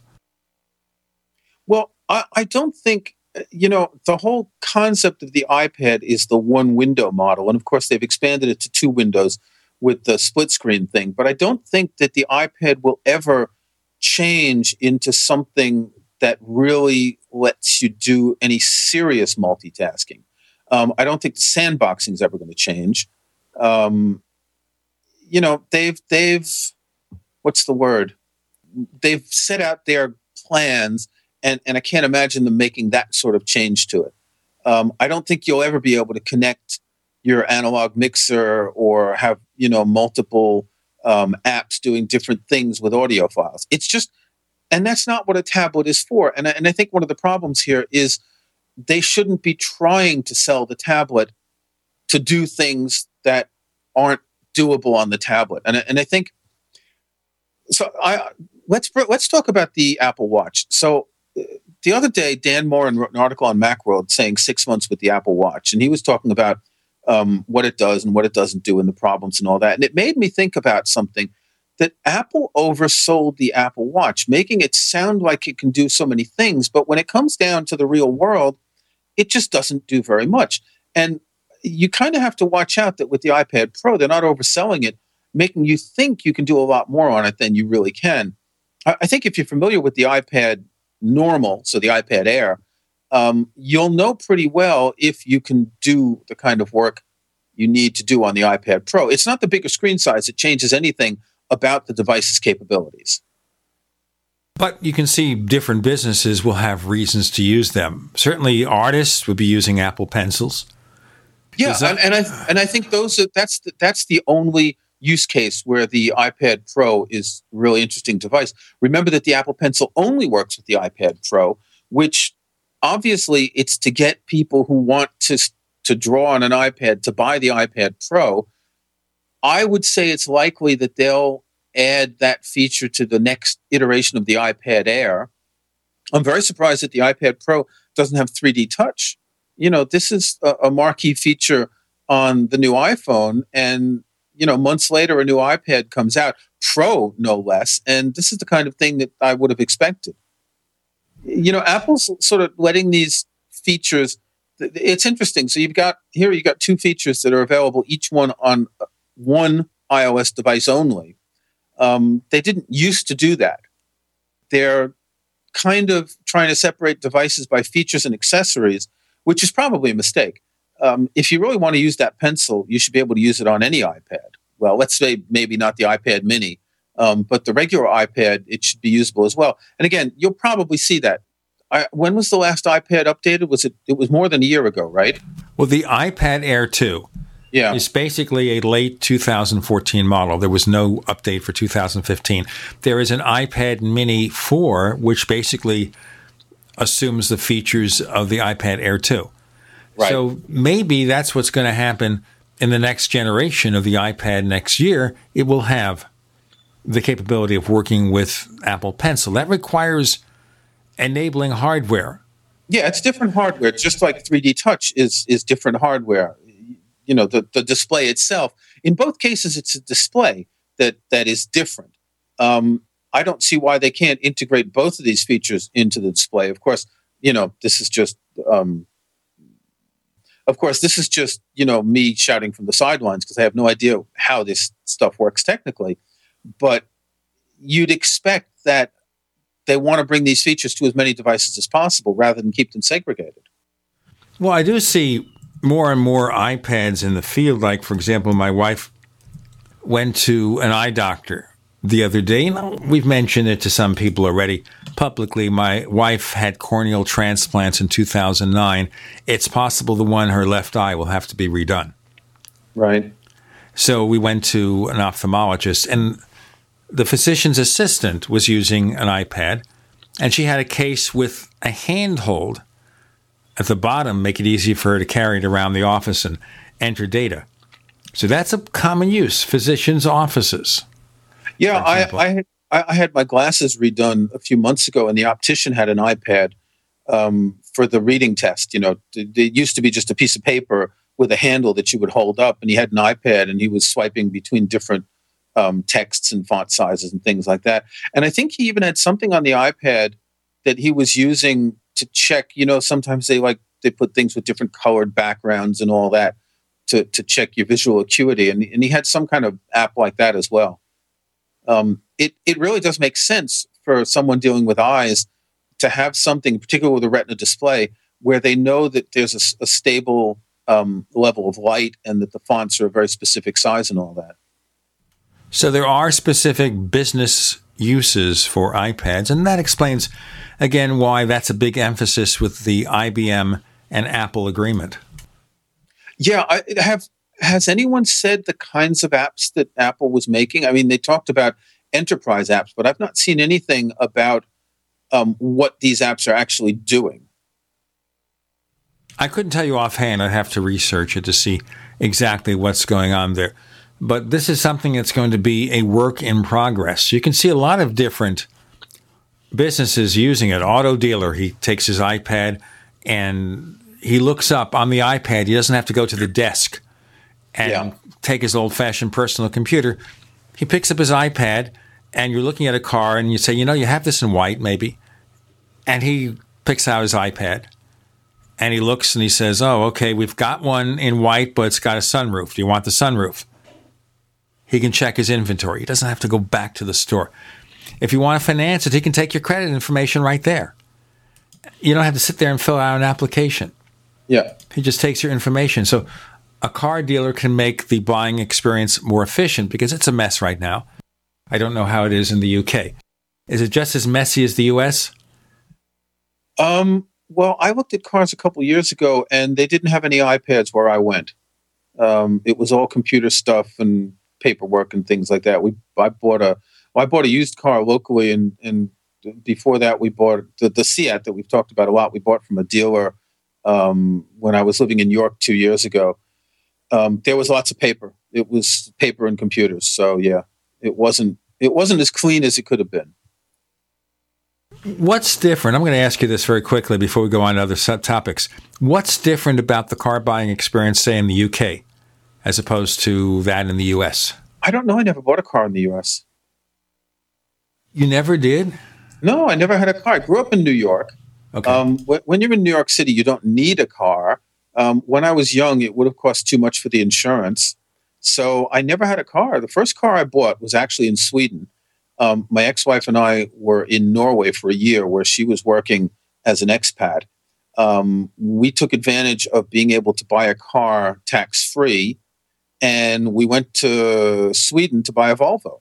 And then we drove it back to France when we went back to France after that. Um, but I never bought a car in the US. Let's talk briefly about that experience. I want to compare it because then we'll relate to the Apple car and rumors about that. All right. So you have to kind of haggle with the salesperson like you do in the US? Or is there a fixed price? Here? Um, well, we did sort of negotiate a little bit on the Seat. So we bought a used Seat from a Seat dealer. Um, so they sell Seat and Skoda together. But these are the sub brands that Volkswagen owns.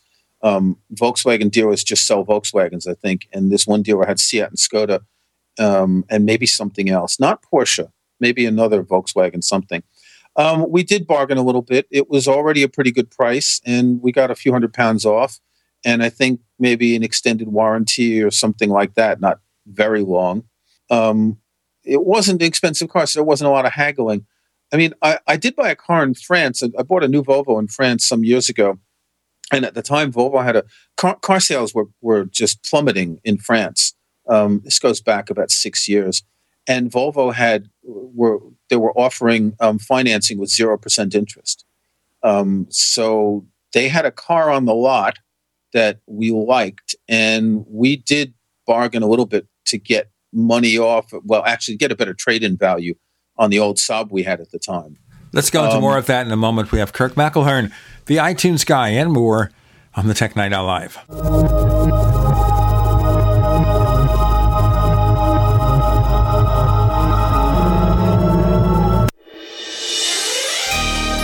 Thank you for listening to GCN. Be sure to visit GCNlive.com today.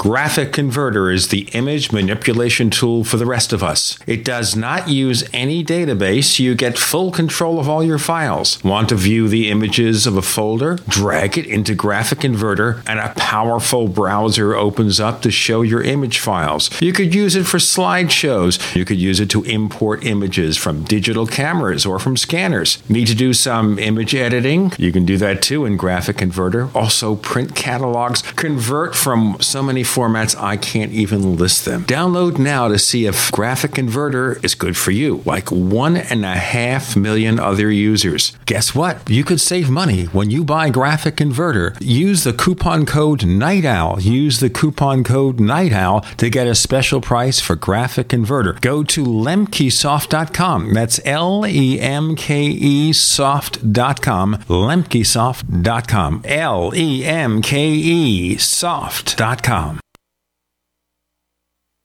This is a healthcare alert from the Pain Relief Hotline. If you, a family member, or a loved one suffers from knee, back, shoulder, or ankle pain and have Medicare as your primary insurance, we've got great news. You don't have to suffer any longer. You can immediately qualify for a pain relieving brace at little or no cost to you by calling our 24 7 pain relief hotline at 866 389 0620. Delivery is free and all paperwork is handled for you. If you are on Medicare and have knee, back, shoulder, or ankle pain, don't wait. You can qualify to immediately receive a pain relieving brace at little or no cost by calling our 24 7 pain hotline now at 866 389 0620. Our representatives are standing by 24 7 to take your call and rush you your pain relieving brace at little or no cost to you. Shipping is free and all paperwork is handled for you. Just call 866 389 0620. That's 866 389 0620. Again, 866 389 0620. Welcome back to the Tech Night Owl Live, where you never know what's going to happen next. And now, here's Gene Steinberg.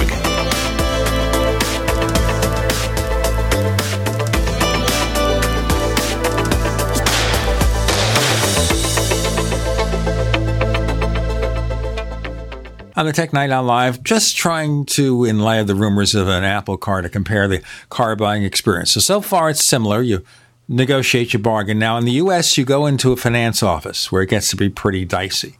Do you have a separate finance office where you go in there and you make your final deal? So, the cars that I bought here, and even the cars I bought in France, was all very small dealers. Um, it was the same person who handled um, financing and selling the car. I bought my Kia Picanto. I paid cash for it. I mean, I paid you know with a debit card. We paid the same for the Seat. We didn't get financing on either of them, so I really don't know about that part over here. What about in France? Well, in that case, it was the same person who was selling us the car who was setting up the financing. It was Volvo who was handling the financing themselves. Obviously, you know, through another company, but they're the ones who did the application. It was the same dealer. We just sat in his office and he typed a bunch of stuff in his computer and, you know, took the car. We didn't get it immediately. They had to prepare it and all that. But three days later, we came back and took the car. I've never leased a car. Um, we've always just bought cars. Either that was the only time I ever bought a car on credit. I've never leased a car, and, and I think that's a totally different process, isn't it? No, it's a financial process because remember, the car dealer is really not in the hardware business selling cars, they're in the financial business. Yeah. The money business. So when you go to the finance office, and as you say, it was done by the same person, in the US, they're going to put the contract into an impact printer, believe it or not. Okay. And they run out multiple copies. And you got to sign a few things. But then the big thing with the finance office, you mentioned getting an extended warranty, which on a used car probably makes a lot of sense. Yeah. And that is they will throw stuff at you extras to buy in the finance office because they make a lot of profit from that. So they'll sell you an extended warranty whether or not you need one. They will sell you gap insurance. Now, what gap insurance means, for example, is you buy a new car, but it's long term financing with a very low down payment. So say it's zero down, you're paying it for five years. And when you leave the car dealer, already your car's value as a new car goes down several thousand dollars. Yeah. What gap insurance is, is that if your car is in a wreck and it's totaled, and the insurance company will pay based on its value as a used car. And suddenly there's going to be a gap of several thousand dollars between what you owe the bank mm. and what the insurance company will pay. Now, some will offer special deals. Well, we'll give you the amount of money for a car that's one year newer, something like yeah. that to overcome this. But at the early days, if it's again low down payment, long term financing, the gap insurance means that they will pay the difference between what the insurance company gives you and what you owe the bank. Otherwise, you could have no car and the bank sends you a bill for $5,000. Yeah. That's what yeah. gap insurance is. Now, sometimes your own insurance company will offer that cheaper than what they charge for the version they sell you at the car dealer. It's not just signing zero down, $500 down, 399 a month whatever it is for a car. They make it complicated and in the US, I think they make it complicated because they make you more vulnerable. You got so many steps to follow. It's easy to get lost in a procedure and they make more money from you. Yeah, it's interesting. I never heard about that. So the one car I financed was a Volvo some years ago. And I never heard about the gap insurance thing. I don't know if they do that here. As an aside, you know, we've talked about the Volkswagen thing a whole lot. And just before we started the show, um, I was scrolling through the news and Flipboard and I saw an article, and I'm not sure who was saying this, but some US officials are saying that Volkswagen should buy back these cars. It was mentioning how the value of these cars has gone down. And this relates to what you're talking about with insurance. If your Volkswagen gets totaled and it's worth, say, $5,000 less than it was two months ago before this scandal broke, um, you're really getting screwed. And I was thinking that if I had a Volkswagen right now that I was financing, I would look at the book value compared to what I owe and decide whether or not to even keep paying off the loan and just, you know, default on it. Problem is if you default on the loan, they're going to recover the car. And then that's not the end of it. They will usually auction off the car. And when they auction off the car, there's going to be a deficit unless you have equity in the car. If you have equity in the car, that's one thing. You can trade it or something. If you default, though, in addition to destroying your credit, they'll come back at you and say, "Well, we got twelve thousand dollars for the car, but you owe fifteen. You give us three thousand dollars. Otherwise, we'll sue you for three thousand dollars. Really? Or we will indicate on your credit report that you can't just default. It's okay. not that easy. I mean, if you can do it and make a deal with the loan company, saying, you know, I can't keep this up anymore. The car's not worth anything, yeah. and it's worth trade in value is 14,000. I owe you 14,000. Let's just cut a deal here. to end this loan. But even then, it'd be just as easy to go back to a dealer and sell it off or sell it privately or something.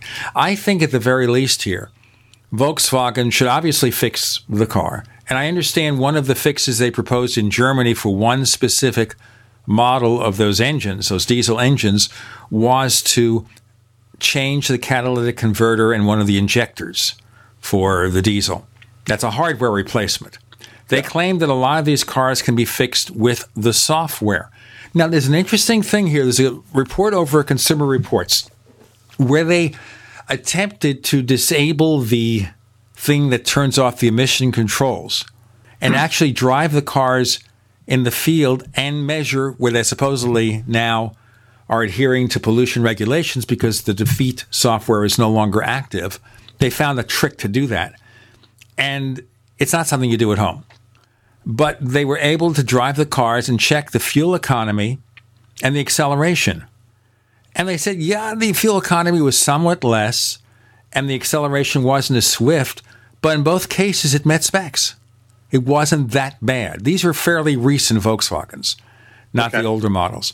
So it may be possible to, in the software, with a very minor loss of performance, to address it. If they can do that, they can obviously just give the customers, you know, five hundred or thousand dollars extra to compensate. The key well, is think, here. Yeah, I think they're going to have to compensate no matter what because you you have lost value in a car. It, now you don't have any right to say that the car has to retain value, but you know, since they were doing something that was clearly um, both deceptive and illegal, uh, there's going to be if they don't pay people something in compensation, there are going to be a lot of lawsuits. They've done something like that already in the U.S. Yeah, five hundred bucks. That's nothing. The way it works is you get five hundred dollars plus five hundred dollars off. But the thing about it is, obviously, a token effort. It's kind of an intermediary token effort. They claim, however, that if you take the five hundred dollars cash and the five hundred dollars discount for Volkswagen merchandise or towards a new car, it will not prevent your right to sue them. Yeah. In other words, you can take it. It's free. Take it. Doesn't matter. Nothing lost. About a quarter of the customers affected have done that already, they claim. Now, they're trying things to show goodwill. And I have to tell you, I like Volkswagen cars. One of my favorite cars was a 2003 Volkswagen Passat GLX. I really like that car. That was basically a cheap Audi. It was built on the same platform. It had genuine wood inlays. It was a four year lease, and for the most part, was a pretty reliable car. So I am favorably disposed towards that. I'm not favorably disposed towards the fact that they cheated the public and they cheated the yeah. regulatory authorities. But I understand that's not unusual. I understand a lot of strange things happen in Europe where the means of testing cars there for meeting pollution regulations is very squirrely. I have no idea. All I know is that here in the UK, you have to test your car every year. I think after it's three years old, and they do an emissions test. So if it is spitting out too much CO2 and whatever else they measure, you have to pay to fix it. Now, I'm guessing that when they do this testing at a garage, they put it into this test mode, and so it's cheating, right? If it's a Volkswagen. That's correct. So what's going to happen is, you know, they're going to find out that this isn't true and they're going to test it a different way or something. So I don't know about. I mean, maybe there's other brands that have figured out a way to, to make a cheating test mode. I don't know. Um, well, Volkswagen is not the only company to cheat on emissions tests. They've done a much greater volume. Not the only company to cheat maybe on fuel economy. Hyundai had hundreds of thousands of Kias and Hyundais where the fuel economy was overstated and they had to give rebates to customers. More to come with Kirk McElhearn on the Tech Night Owl Live. If your Mac has slowed down or isn't performing like it used to, there's a smart alternative to buying a new machine thanks to OWC. With easy do it yourself upgrades for every Mac, OWC has what you need to get the most from your computer from memory and SSDs to ultra fast external storage, take it from me. You'll discover all the ways you can upgrade your Mac today at macsales.com. That's macsales.com. So here's what happened I was placing an order online. The site went down. It just stopped responding. It took hours before it returned, but I'd already placed the order with another company. If your site goes down, you could lose business. And if you have a business or personal site, you'll want to know it's easy to run and it will stay online. At iWeb, your site is hosted on one of the most reliable networks in the world. Check it out. iWeb.com. That's iWeb.com. Earthquake, floods, winter storms, prolonged power outages, or war. Each of us have had that moment when we recognize that we need to be better prepared. We typically do the same thing. We start with food storage, then we address the need for water. But have you considered heat storage? I'm talking about staying warm in the cold. Here are some things for you to consider. How will I keep my family warm? The standard answers are firewood, coal, or propane. But the problem with that, if you need to be on the move, is you can't take it with you. Another concern? There may come a time when you need to stay warm without smoke, like in times of war. There may even come a time when you can't burn fuel. The answers may be simpler and less costly than you think. For these answers, go to fortressclothing.com. Again, fortressclothing.com has the answers to your heat storage dilemma. Don't get stuck in the cold. Fortressclothing.com. You'll never be cold again.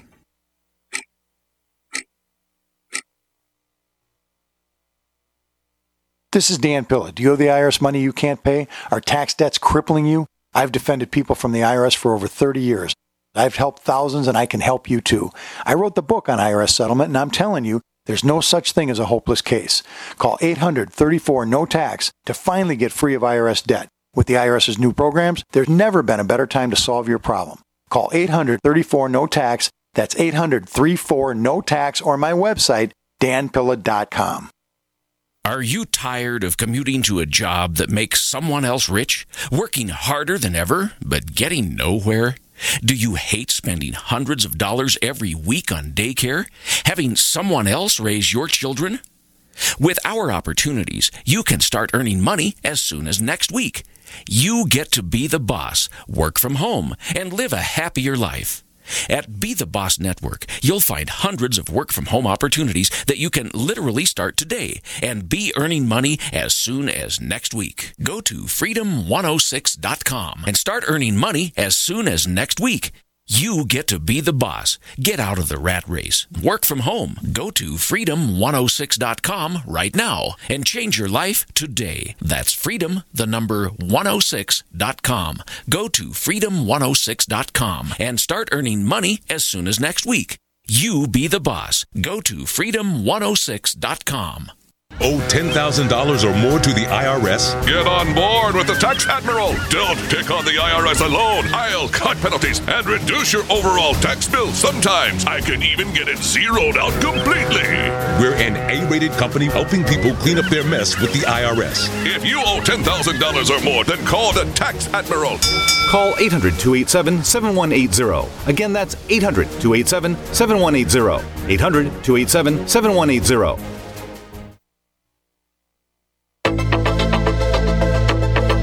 We'd like to hear from you. If you have a comment or question about the Tech Night Owl Live, please send it to news at technightowl.com. That's news at technightowl.com. If you'd like to discuss today's show with fellow night owls, visit our community forums at forum.technightowl.com. That's forum.technightowl.com. Okay, we're going to switch off cars now. I think, because right now it's kind of a work in progress. And this weekend in the US, Volkswagen was supposed to indicate their fixes to the problems with diesel engines.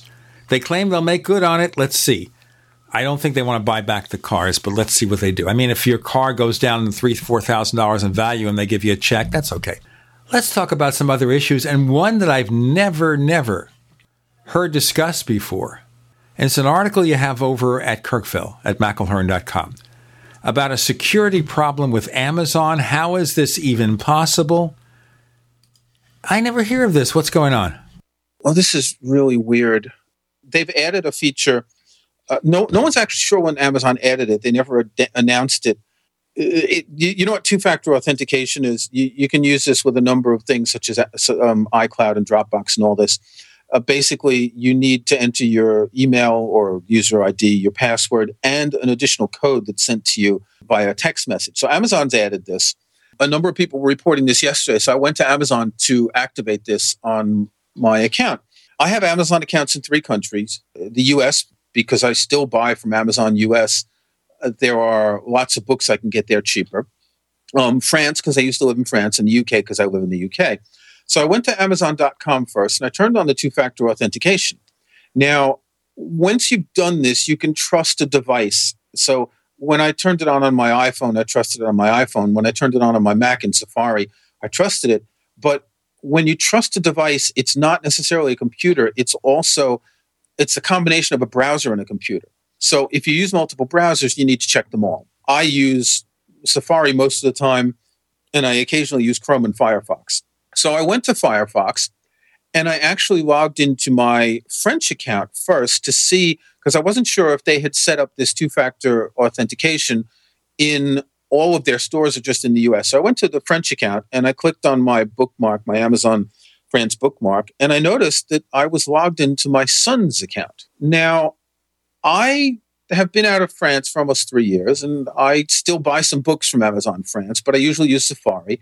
I can't guarantee that I've logged into Amazon France in Firefox, which is the browser I use the least, in quite a while.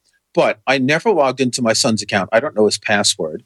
He never logged into his account on my Mac. The, every time he's come to visit me, he's always brought his own laptop with him. I contacted someone I know who's a security expert, and he can't figure out how this could happen. The only possibility he sees, he asks if I had a Prime account shared with my son. And it's true that I did at some point um, until I left France about three years ago. I did have Prime and it was shared with him so he could take advantage of it. But I have absolutely no idea how this is possible that you can go to Amazon and be logged in in someone else's account to which you've never been logged in. It, there's got to be some sort of thing with a cookie in the back end, you know, the ID attached to a cookie does this. And so I called Amazon. And the first time I was put on hold while they were going to transfer me to someone, and the call dropped.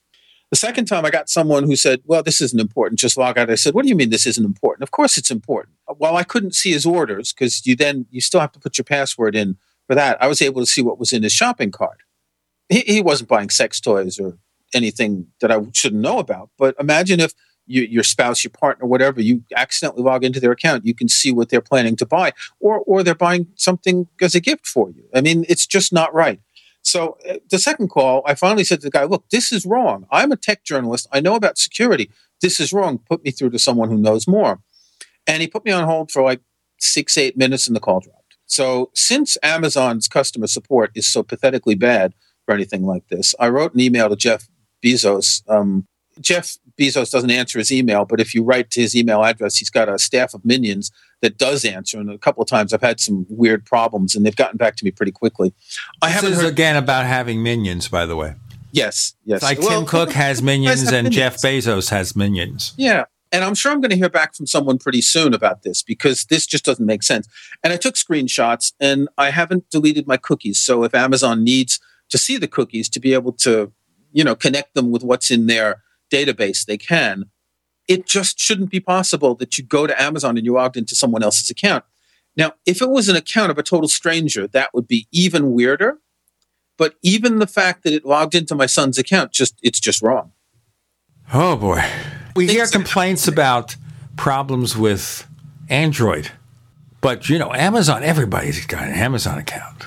Well, that's the thing. Um, and you know, one thing people most people don't realize um, if you have an Amazon UK account, why don't you go over to Amazon? Uh, sorry, if you have an Amazon.com account in the US, why don't you go over to Amazon UK and you'll find out that you can sign in with the same username and password. Um, go to Amazon France, Amazon Germany, Amazon Spain, Amazon Japan. They all use the same things. So, with my three accounts, for example, if I add a different credit card or if I add a new address to my account, on one of these sites, it's added to all of them. So as long as you're using the same email address, your account is shared across all the Amazon. Now, this kind of is a little bit worrisome that let's say your Amazon account gets hacked, yet someone buys something in a country where you don't live. This would be a little bit surprising to you. And and the fact that they share the credentials like this across accounts, I mean, they may just consider it one giant database, um, but it still seems just a little bit surprising. Amazon. Hmm. And, and I'm a big, uh, you know, as much as I may criticize Amazon at times, I am a big fan of Amazon. Um, I buy a lot of stuff from them. It's really convenient. I live in a pretty rural area. Um, it's a lot quicker to me for me to order something on Amazon, and you know, Prime here is next day delivery. So I needed cable the other day, a USB C cable. Um, I'm not going to drive 15 minutes to a store that might have one that'll cost twice as much as what it does on Amazon. So I buy a lot. I buy a lot of books. Um, I use Amazon Prime Video. Um, I buy cat food. I bought a bunch of cat food the other day from Amazon because it's cheaper than any place else. So I am a big Amazon user, and this actually this really disturbs me. Well, we buy dog food, of course, from Amazon. The same thing. Yeah. I can go to PetSmart or Petco, one of the local stores, and they are supposedly discount stores. There is no way they could match Amazon's price for dog food for teddy bear. Yep. And now Amazon, by the way, is offering in some areas same day delivery and also one or two hour delivery in some areas. And you can shop for groceries there. And at the same time, we have traditional stores like Walmart trying to establish an online presence with third party resellers to compete with Amazon. And now, what Walmart is doing, at least around here, is you don't have to go in there and go through all the shelves and the aisles, which can be very annoying in one of these superstores where you have the pharmacy at one end where you want to get cosmetics or just creams and lotions or stuff or band aids, and the groceries at the other end. Instead, you can actually go online, order everything you want. Their shoppers will assemble it for you, and for a few dollars extra, they'll bring it to your car when you go to the store. You don't have to go out and actually do the shopping anymore. Eventually, they'll deliver it to your home. Do they not do that yet? Some places. I don't think that Walmart does it yet. We have Kirk McElhearn. We got more to come on the Tech Night Owl Live.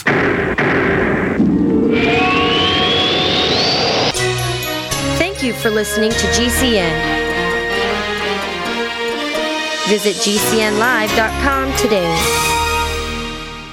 My dad was 59 when he collapsed from a heart attack late last year. Just this past August was when we spread his ashes on the St. Croix River. I loved my dad, but boy was he stubborn. He hadn't been to the doctor in over 25 years. His excuse? He simply couldn't afford it. He wasn't a rich man by any means. At less than $107 per month, libertyoncall.org would have been the perfect alternative for my father. Don't wait. Go to libertyoncall.org right now for not just your sake, but for the sake of your loved ones. Again, that's libertyoncall.org. A lot of people's lives and bodies are out of balance. AlkaVision Plasma pH drops optimize pH level and get rid of harmful waste and acid. Just a few drops in water restores vibrance and energy and gets you back in balance. Now order two bottles and get $10 off your order. Sign up for monthly auto shipping and save 25%. Call 800 518 7615 or visit alkavision.com. Alkalize your body, supercharge your health at alkavision.com.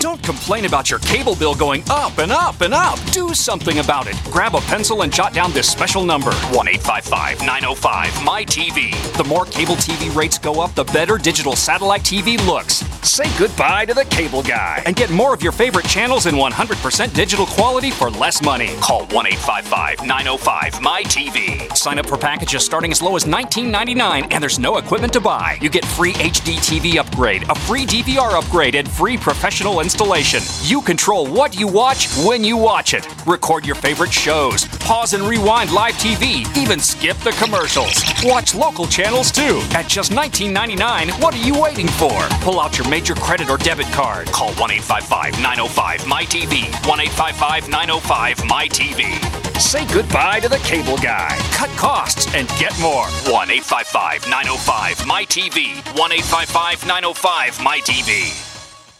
If you or someone you care about loves outdoor adventure, then check out slingbow.com for some unique holiday gift ideas. That's slingbow.com, where we have some innovative new products for the archer, hunter, or bow fishing enthusiast in your family.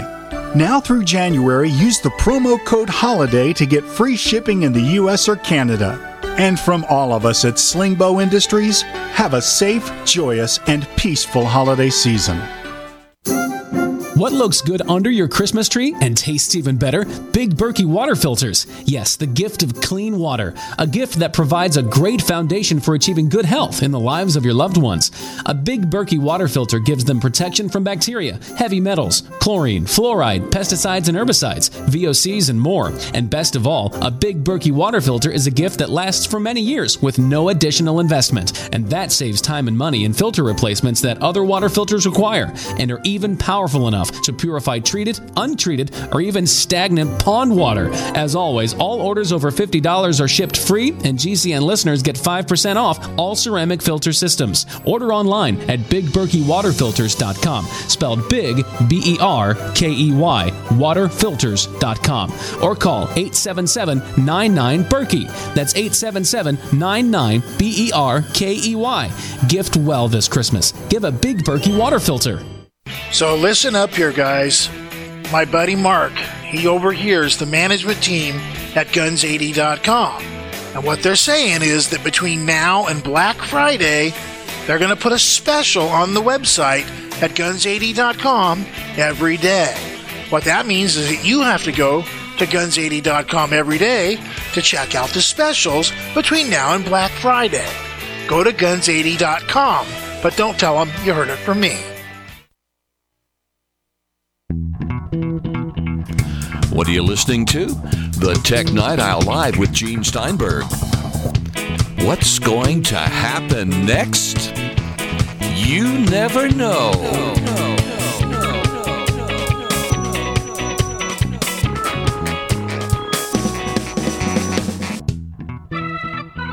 Kirk McElhearn is joining us on the Tech Night Owl Live for a couple of more segments.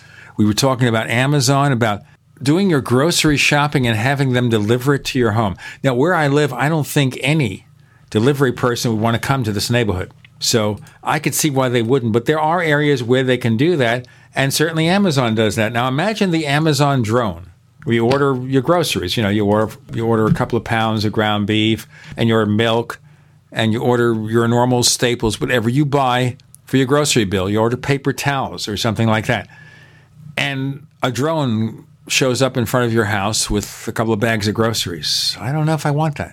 I, I find the idea a little bit weird because if you're not home, where does the drone go? Does it wait for you? Does it just hover uh, by your front door? Uh, are you saying though that supermarkets don't deliver where you are? There may be one or two that do, but I'm not aware of any. Wow, they all deliver over here. I mean, the, the big chains they all deliver. Um, you can buy anything online. Uh, this is unlike France because when I was in France, uh, delivery was only in places like Paris and, and big cities, but over here they all deliver. Um, we don't do it often because we've got supermarkets very close, but sometimes we do because they'll have a promotion where if you spend 100 pounds, you save 20 pounds, that kind of thing. They often do this around Christmas. So you're stocking up with, you know, Christmas stuff and you, you add on the cat food and the toilet paper and the butter and everything else, and you get to 100 pounds pretty quickly. But they all deliver. We see the delivery trucks from the major brands um, on the roads very often here.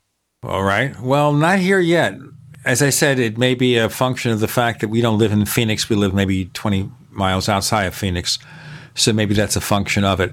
But you can do it with Amazon. Not that the selection is really that good well, yet here. Yeah, because they don't do any perishables, which in a way makes sense. But you can get a lot of stuff from Amazon. I bought some um, dishwasher detergent the other day, some cat food. Um, I've bought um, shampoo. There's a particular, I hate shampoo that smells of anything as a particular one with no fragrance added that I get from Amazon. So you can get a lot of stuff. Now, over here, they do, I think they do this in the States too, where you sort of subscribe to products that are delivered once every X weeks or months or whatever, and you get an additional discount. This is like the perfect thing if you've got a newborn baby and you need diapers, right? But for pet food, um, if we were to subscribe, we would get 5% off on each delivery because you're making a commitment. Um, there are all sorts of things you can subscribe to, but unfortunately, there aren't enough for us to make it really worth doing. I mean, if you have kids and you're buying, you know, diapers, cereal, particular foods, and stuff like that, it might be useful. But over here, for us, it's not. We would have to get more things to make it worthwhile. Let's do a little pop culture here. Uh, a couple of issues here. Of course, you're a big Bob Dylan fan. I know Am I? That's what you say. All right. Before we do that, another songwriter who started in the '60s, a fellow named P.F. Sloan died. You know who he was? I don't, and I saw the name in an article recently, and and I didn't click through to see who it was. Okay, of course, he worked with the co-writer Steve Barri, and one of his famous songs was "Eve of Destruction" from Barry McGuire. Okay. Okay. Another famous song that he wrote was "Secret Agent Man." Okay. Do you remember that? Yeah. Okay. So that's another song. For grassroots, he wrote several songs. Things I Should Have Said. Where Were You When I Needed You? Okay. That's P.F. Sloan. He was pretty much popular in the 60s, and by the time the 70s came about, he just more or less disappeared. Supposedly illnesses and other problems. But just for that period of the late 50s to the 60s, he had a number of songs he wrote for other performers that actually had some traction. Okay. I think of Secret Agent Man and Eve of Destruction, which is so much a 60s song. Yeah. Very much so one of the best songs of the 60s, uh, sung by Barry McGuire. So, what about Bob Dylan? Now, he's also somebody who started in the 50s and he's just never stops. I, I had fun listening to him when he was a member of the Traveling Wilburys. Yeah. Tom Petty and George Harrison and Jeff Lynne And Roy Orbison. and Roy Orbison. Uh, Roy Orbison died after the first album, right? The first, yes, he did. He came out with his own album, by the way. He had one album also produced by Jeff Lynne. And you can see almost the beginnings of the Traveling Wilburys in a song from the movie Lethal Weapon 2 called Cheer Down from George Harrison and I forget the name of the other guy from a friend of his. That's where that production team first started. Cheer Down from the soundtrack to Lethal Weapon 2. It's also on the best of George Harrison. The first Traveling Wilburys album was an absolute classic. I've heard a So- thousand times. Perfect. So I actually never. I, I had heard a couple of the songs, and I never owned the albums, and I bought them a few weeks ago because I realized it was one of the gaps in my Dylan collection, and I have it right here on my desk. Um, it's a set with two CDs and a DVD. Um, no, make that three. No, two CDs and a DVD. So it's got the two albums plus the extra songs that weren't released on the albums originally, and what's on the DVD? I guess some videos that they shot. Um, it's got two extra tracks. The DVD has six tracks. I guess they were all, um, you know, videos they shot of the songs. Um, uh, I did. I recognized the song "Handle with Care," which I think was a bit of a popular song, and I, I I just listened through them once without paying too much attention. There's a sound there. There's a sound that um, you know, and it and it fits in with Dylan's um, constantly striving to go back to the past. There, there's a sound that goes back to the 50s and the 60s um, in this band, and you can tell these guys are having fun. It was something that they probably did in a couple of days. They just got in there and they jammed and they came up with this stuff because you're having, you know, five great songwriters sitting together in the room and doing stuff. And it's kind of kind of sad that you know other albums came out of there too. Tom Petty did an album where he sang "Free Fallin'" and other songs like that, and that came out of this partnership that developed with all these performers. And of course, Jeff Lynne was in the '70s the leader uh, and producer for Electric Light Orchestra. Yep. And Tom Petty and Dylan toured together in 1987, which you have to admit this was sort of Dylan was kind of hitting bottom around then in terms of live performances. Um, but I think Petty opened for Dylan, and they did a tour, a fairly large. I don't know if it was a stadium tour, but it was an arena tour at least. And George Harrison was very close to Dylan. They wrote songs together, like a song called "If Not for You," which Yep. famous song for George Harrison. Also, what was her name? The Australian singer. I can't think of her name. I don't know. She was co-star of Grease, the movie. If I told you I never saw Grease the movie, I saw Seriously? it once. I Olivia Newton-John. Ah, right. She sang "If Not for You," one of her early hits. I saw Grease, and I thought it was a perfectly awful movie.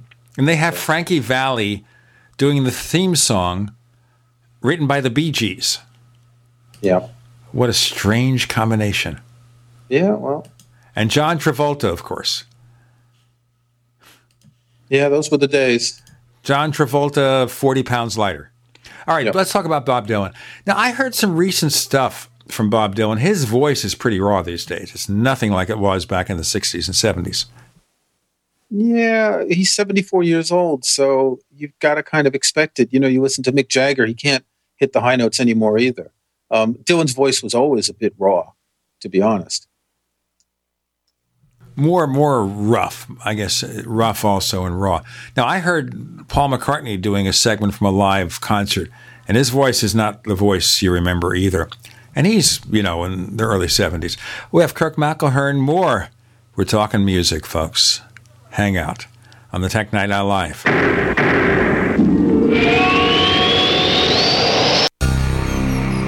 Thank you for listening to GCN. Visit GCNlive.com today.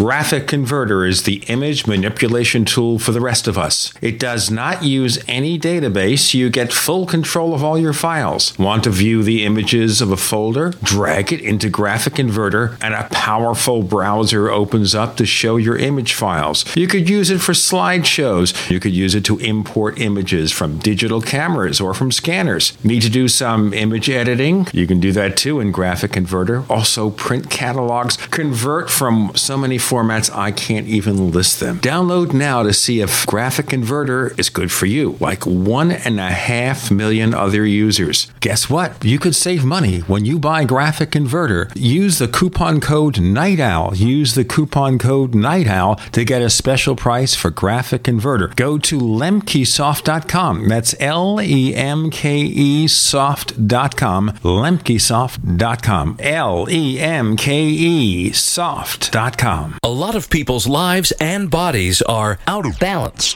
Alkavision Plasma pH drops optimize pH level and get rid of harmful waste and acid. Just a few drops in water restores vibrance and energy and gets you back in balance. Now order two bottles and get $10 off your order. Sign up for monthly auto shipping and save 25%. Call 800 518 7615 or visit alkavision.com. Alkalize your body, supercharge your health at alkavision.com. We use mobile devices right against our bodies every day, but growing scientific evidence has emerged showing serious health risks associated with exposure to EMF radiation emitted from these devices. The solution is Defender Shield, the most effective mobile radiation shielding ever developed. Defender Shield blocks virtually 100% of EMF radiation from cell phones, tablets, and laptops and starts at just $64.99. Buy now at DefenderShield.com. For 10% off, use promo code GCN. DefenderShield.com, the worldwide leader in mobile radiation shielding.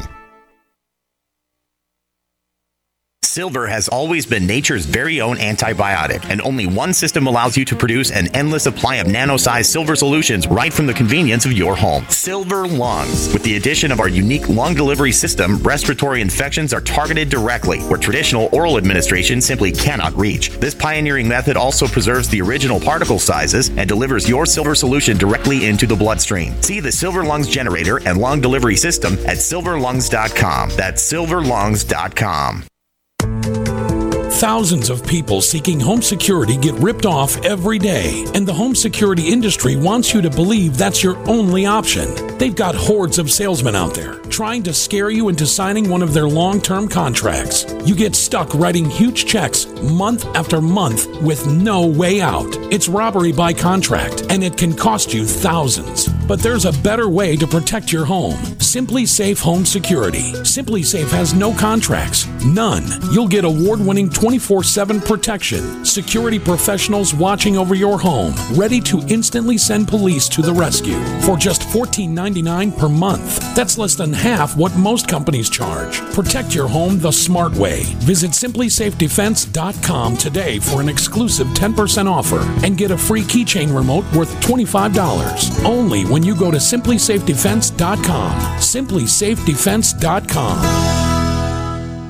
Paid non-attorney spokesperson Adam Pulaski of the Pulaski Law Firm with principal office in Houston, Texas is the attorney responsible for the content of this ad. This ad is not legal advice, and the choice of a lawyer should not be based solely upon advertisement. Services may not be available in all states. Attention Xarelto users. If you or a loved one took Xarelto and suffered a serious bleeding event, you may be entitled to financial compensation. Xarelto is a popular prescription blood thinner used to prevent blood clots and protect patients from strokes. These serious bleeding events have led to numerous cases of hospitalization and even death. Phone lines are open 24-7. Call 800-261-0937. That's 800-261-0937. You're listening to the Tech Night Owl live with Gene Steinberg. You never know what's going to happen next.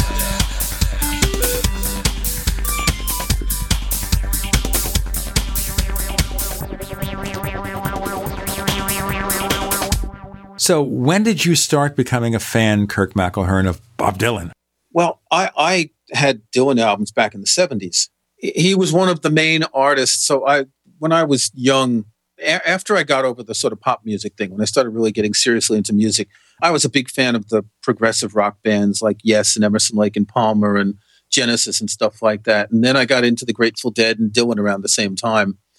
Uh, never owned a lot of Dylan albums, but then what happened was, I think it was 2004, the iTunes store had their first big, what they call digital box set, which was all of Bob Dylan's albums up until then. And I think it was like 900 tracks and it cost something like $180 or something. I mean, it was just a bargain. And I said, wow, you know, I, I know a half a dozen of these albums really well, but there's so much more. And once I started listening to that and, you know, listening to everything he recorded, that just totally changed. It made me realize how much I'd been missing all these years. So when I was young, I grew up in New York City and I went to concerts a lot. Uh, Madison Square Garden was a place I went to frequently for big concerts. And I never got to see Dylan because there was a period when he was touring, like in 76, when you simply couldn't get tickets. Then he went through the born again phase when he was doing all this not very good music um, in the late 70s, early 80s. And I had absolutely no desire to see him. I left New York in 84. I went to France. He didn't play there often, and it just wasn't on my radar. So finally, three weeks ago, I managed to see him in Cardiff, Wales, which is about a two hour drive from here. Even though I've been a fan for a long time, have all his records and all that, it was the first time I've seen him live. Let's see, who have I seen live? Well, a 60s band, Vanilla Fudge. I saw David Bowie live, one of his last concerts in the early 2000s. My son and I went there, and he was really, really in good voice. His voice was really in great shape. I also saw Harry Chapin, remember him? In the 70s, he was giving a yep. free concert in Central Park in New York City, like 1976 77, a few years before he died. So that covers a few things. That's all you've seen? I mean, I saw I saw others too. Now, I saw dozens of concerts when I was growing up in New York, constantly. If it, if it wasn't Madison Square Garden, and these were the concerts where it was tough to get tickets for, sometimes you'd have to wait online, get up early or overnight. It was in the summer at the Wollman Skating Rink. Do you remember? There used to be a, a sort of a festival. There would be like four or five concerts a week. And sometimes my friends and I would buy tickets, but for other concerts, we would go in and sit on one of the hills.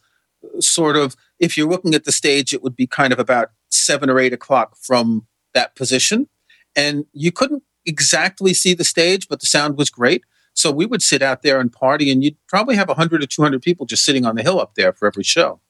Well, I mean, it's not the only concert we saw. I mean, my son and I went to several. We saw Pearl Jam, and I always joke with him, and I'd say, "Well, it's Pearl Junk, right?"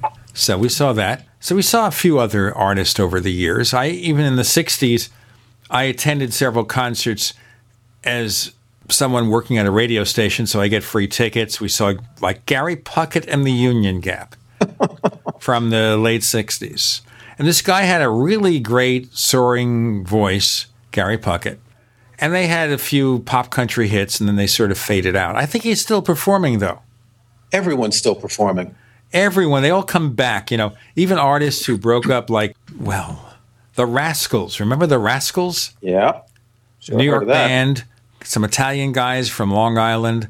They broke up, what, in the 60s and 70s? And recently they came back and did some concerts. I don't know how good they are, but they did these concerts. again. So it happens. And part of it, I guess, is, you know, the money you earn from all the stuff you've done doesn't last forever unless you're Paul McCartney or Ringo Starr or something. At some point in time, you have to go back to work.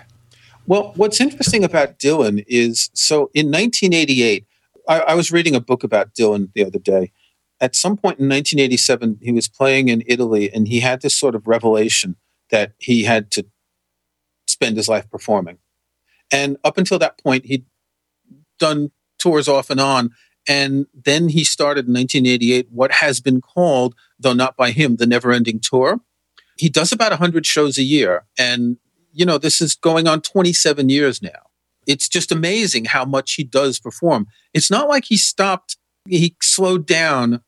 It's not like he stopped and he did a comeback. He slowed down and then he just went into it with all his strength. And it's really impressive that he can do so many concerts and keep on. Now, you'll say his voice is, is gone, and it's certainly not the voice of Dylan of 1965 and 66, but he has aged the way a bottle of wine ages instead of the way, you know, Keith Richards ages. What's really Keith interesting. Richards had aged about 40 years ago. Yeah. What, what's really interesting about Dylan's show right now um, last year, he released an album called Shadows in the Night, which was a bunch of covers of songs that Frank Sinatra sang. And he does six or seven of those in his set list now. And there's something magical about it. And, you know, I was saying before that Dylan, with, with the Traveling Wilburys, was going back to the past. He's always been interested in old music. And here he is doing stuff that was sung in the 1950s. And he really makes it his, you know, in his own style um, with his own voice. You like it or you don't. But I, I find it quite impressive. Bob Dylan, I, you know, like some of his stuff. I'm not a completely crazed Dylan fan, or I haven't listened to all the albums. I do like the fact that in some of the songs, his most famous songs, when you listen to his voice, he's sarcastic. How does it feel? Sarcastic. Yep. You know, and if you listen to interviews with him, if you look on my website, I posted a, an interview that was on YouTube recently that he did in 2004 for 60 minutes with uh, Ben Bradley. Was it Tom Bradley? Whoever. Um, and he's he's always got that sort of sarcastic tone, like "Why are you bothering me?" kind of thing. Um, it, it's you know it's it's a funny life because when he started out, he was doing these songs that were really emblematic, "Blowing in the Wind" and "Masters of War" and things like that. That that were technically protest songs, and people saw him as a quote unquote spokesman of his generation. He never wanted that. That's not what he intended. And that made him sort of take an approach to the press and the public in general that's sarcastic and, and sometimes a little bit aggressive. But I just think he's one of the best, he's probably the best songwriter that's ever been in the United States. Um, he's written so many extraordinary songs over the years. And, you know, we're talking a career that's more than 50 years now. His first album was in 60, 62. Um, so, you know, 2015, I mean, God, that's a long time. Oh, yeah. That somebody can sustain a career like that for so many years is really amazing. Yeah, and, and, and sustain it, you know, with ups and downs. But he, he had an album in 1997 called Time Out of Mind, which was a, a huge comeback. It was just a brilliant album, excellently produced by Daniel Lanois. And it totally turned things around that, you know, he had a fallow period. No, no musician can have a 50 year career of excellent albums. Um, but since then, he's been doing some extraordinary stuff. So you know, you've got you've got so many Bob Dylans over the year that if you go to different decades, he's such a different musician doing different kinds of music. Kirk McElhearn, please tell our listeners where they can find more of your stuff. You can check out my website. It's called Kirkville. It's at www.mcelhearn.com. That's M C E L H E A R N.com. And you can find me over at Macworld, where I write about iTunes and all sorts of other things. You can find us on Twitter, where we are known as Tech Night Owl. A reminder that the price for subscriptions to Tech Night Owl Plus goes up noon Mountain Time on the 23rd of November, 2015. If you hear the show after that, and you miss it, well, write me. I'll see if I can do something. Otherwise, it'll be slightly higher. Otherwise, if you subscribe now, you lock in the current rate for as long as the subscription remains in effect. Won't go up again. It's grandfathered.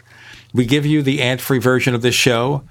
We also give you the Tech Night Owl Minute that we're starting to phase in. We'll do more of those in the very near future. To learn more about how this works, go to plus.technightowl.com. Once again, that's plus.technightowl.com. We offer subscriptions as low as $6 a month. Not much more than on a Starbucks coffee. We offer year subscriptions. We offer five year subscriptions. We even offer lifetime. Plus.technightowl.com. Kirk McElhearn, thanks for joining us on the Tech Night Owl Live. Thanks for having me once again, Gene.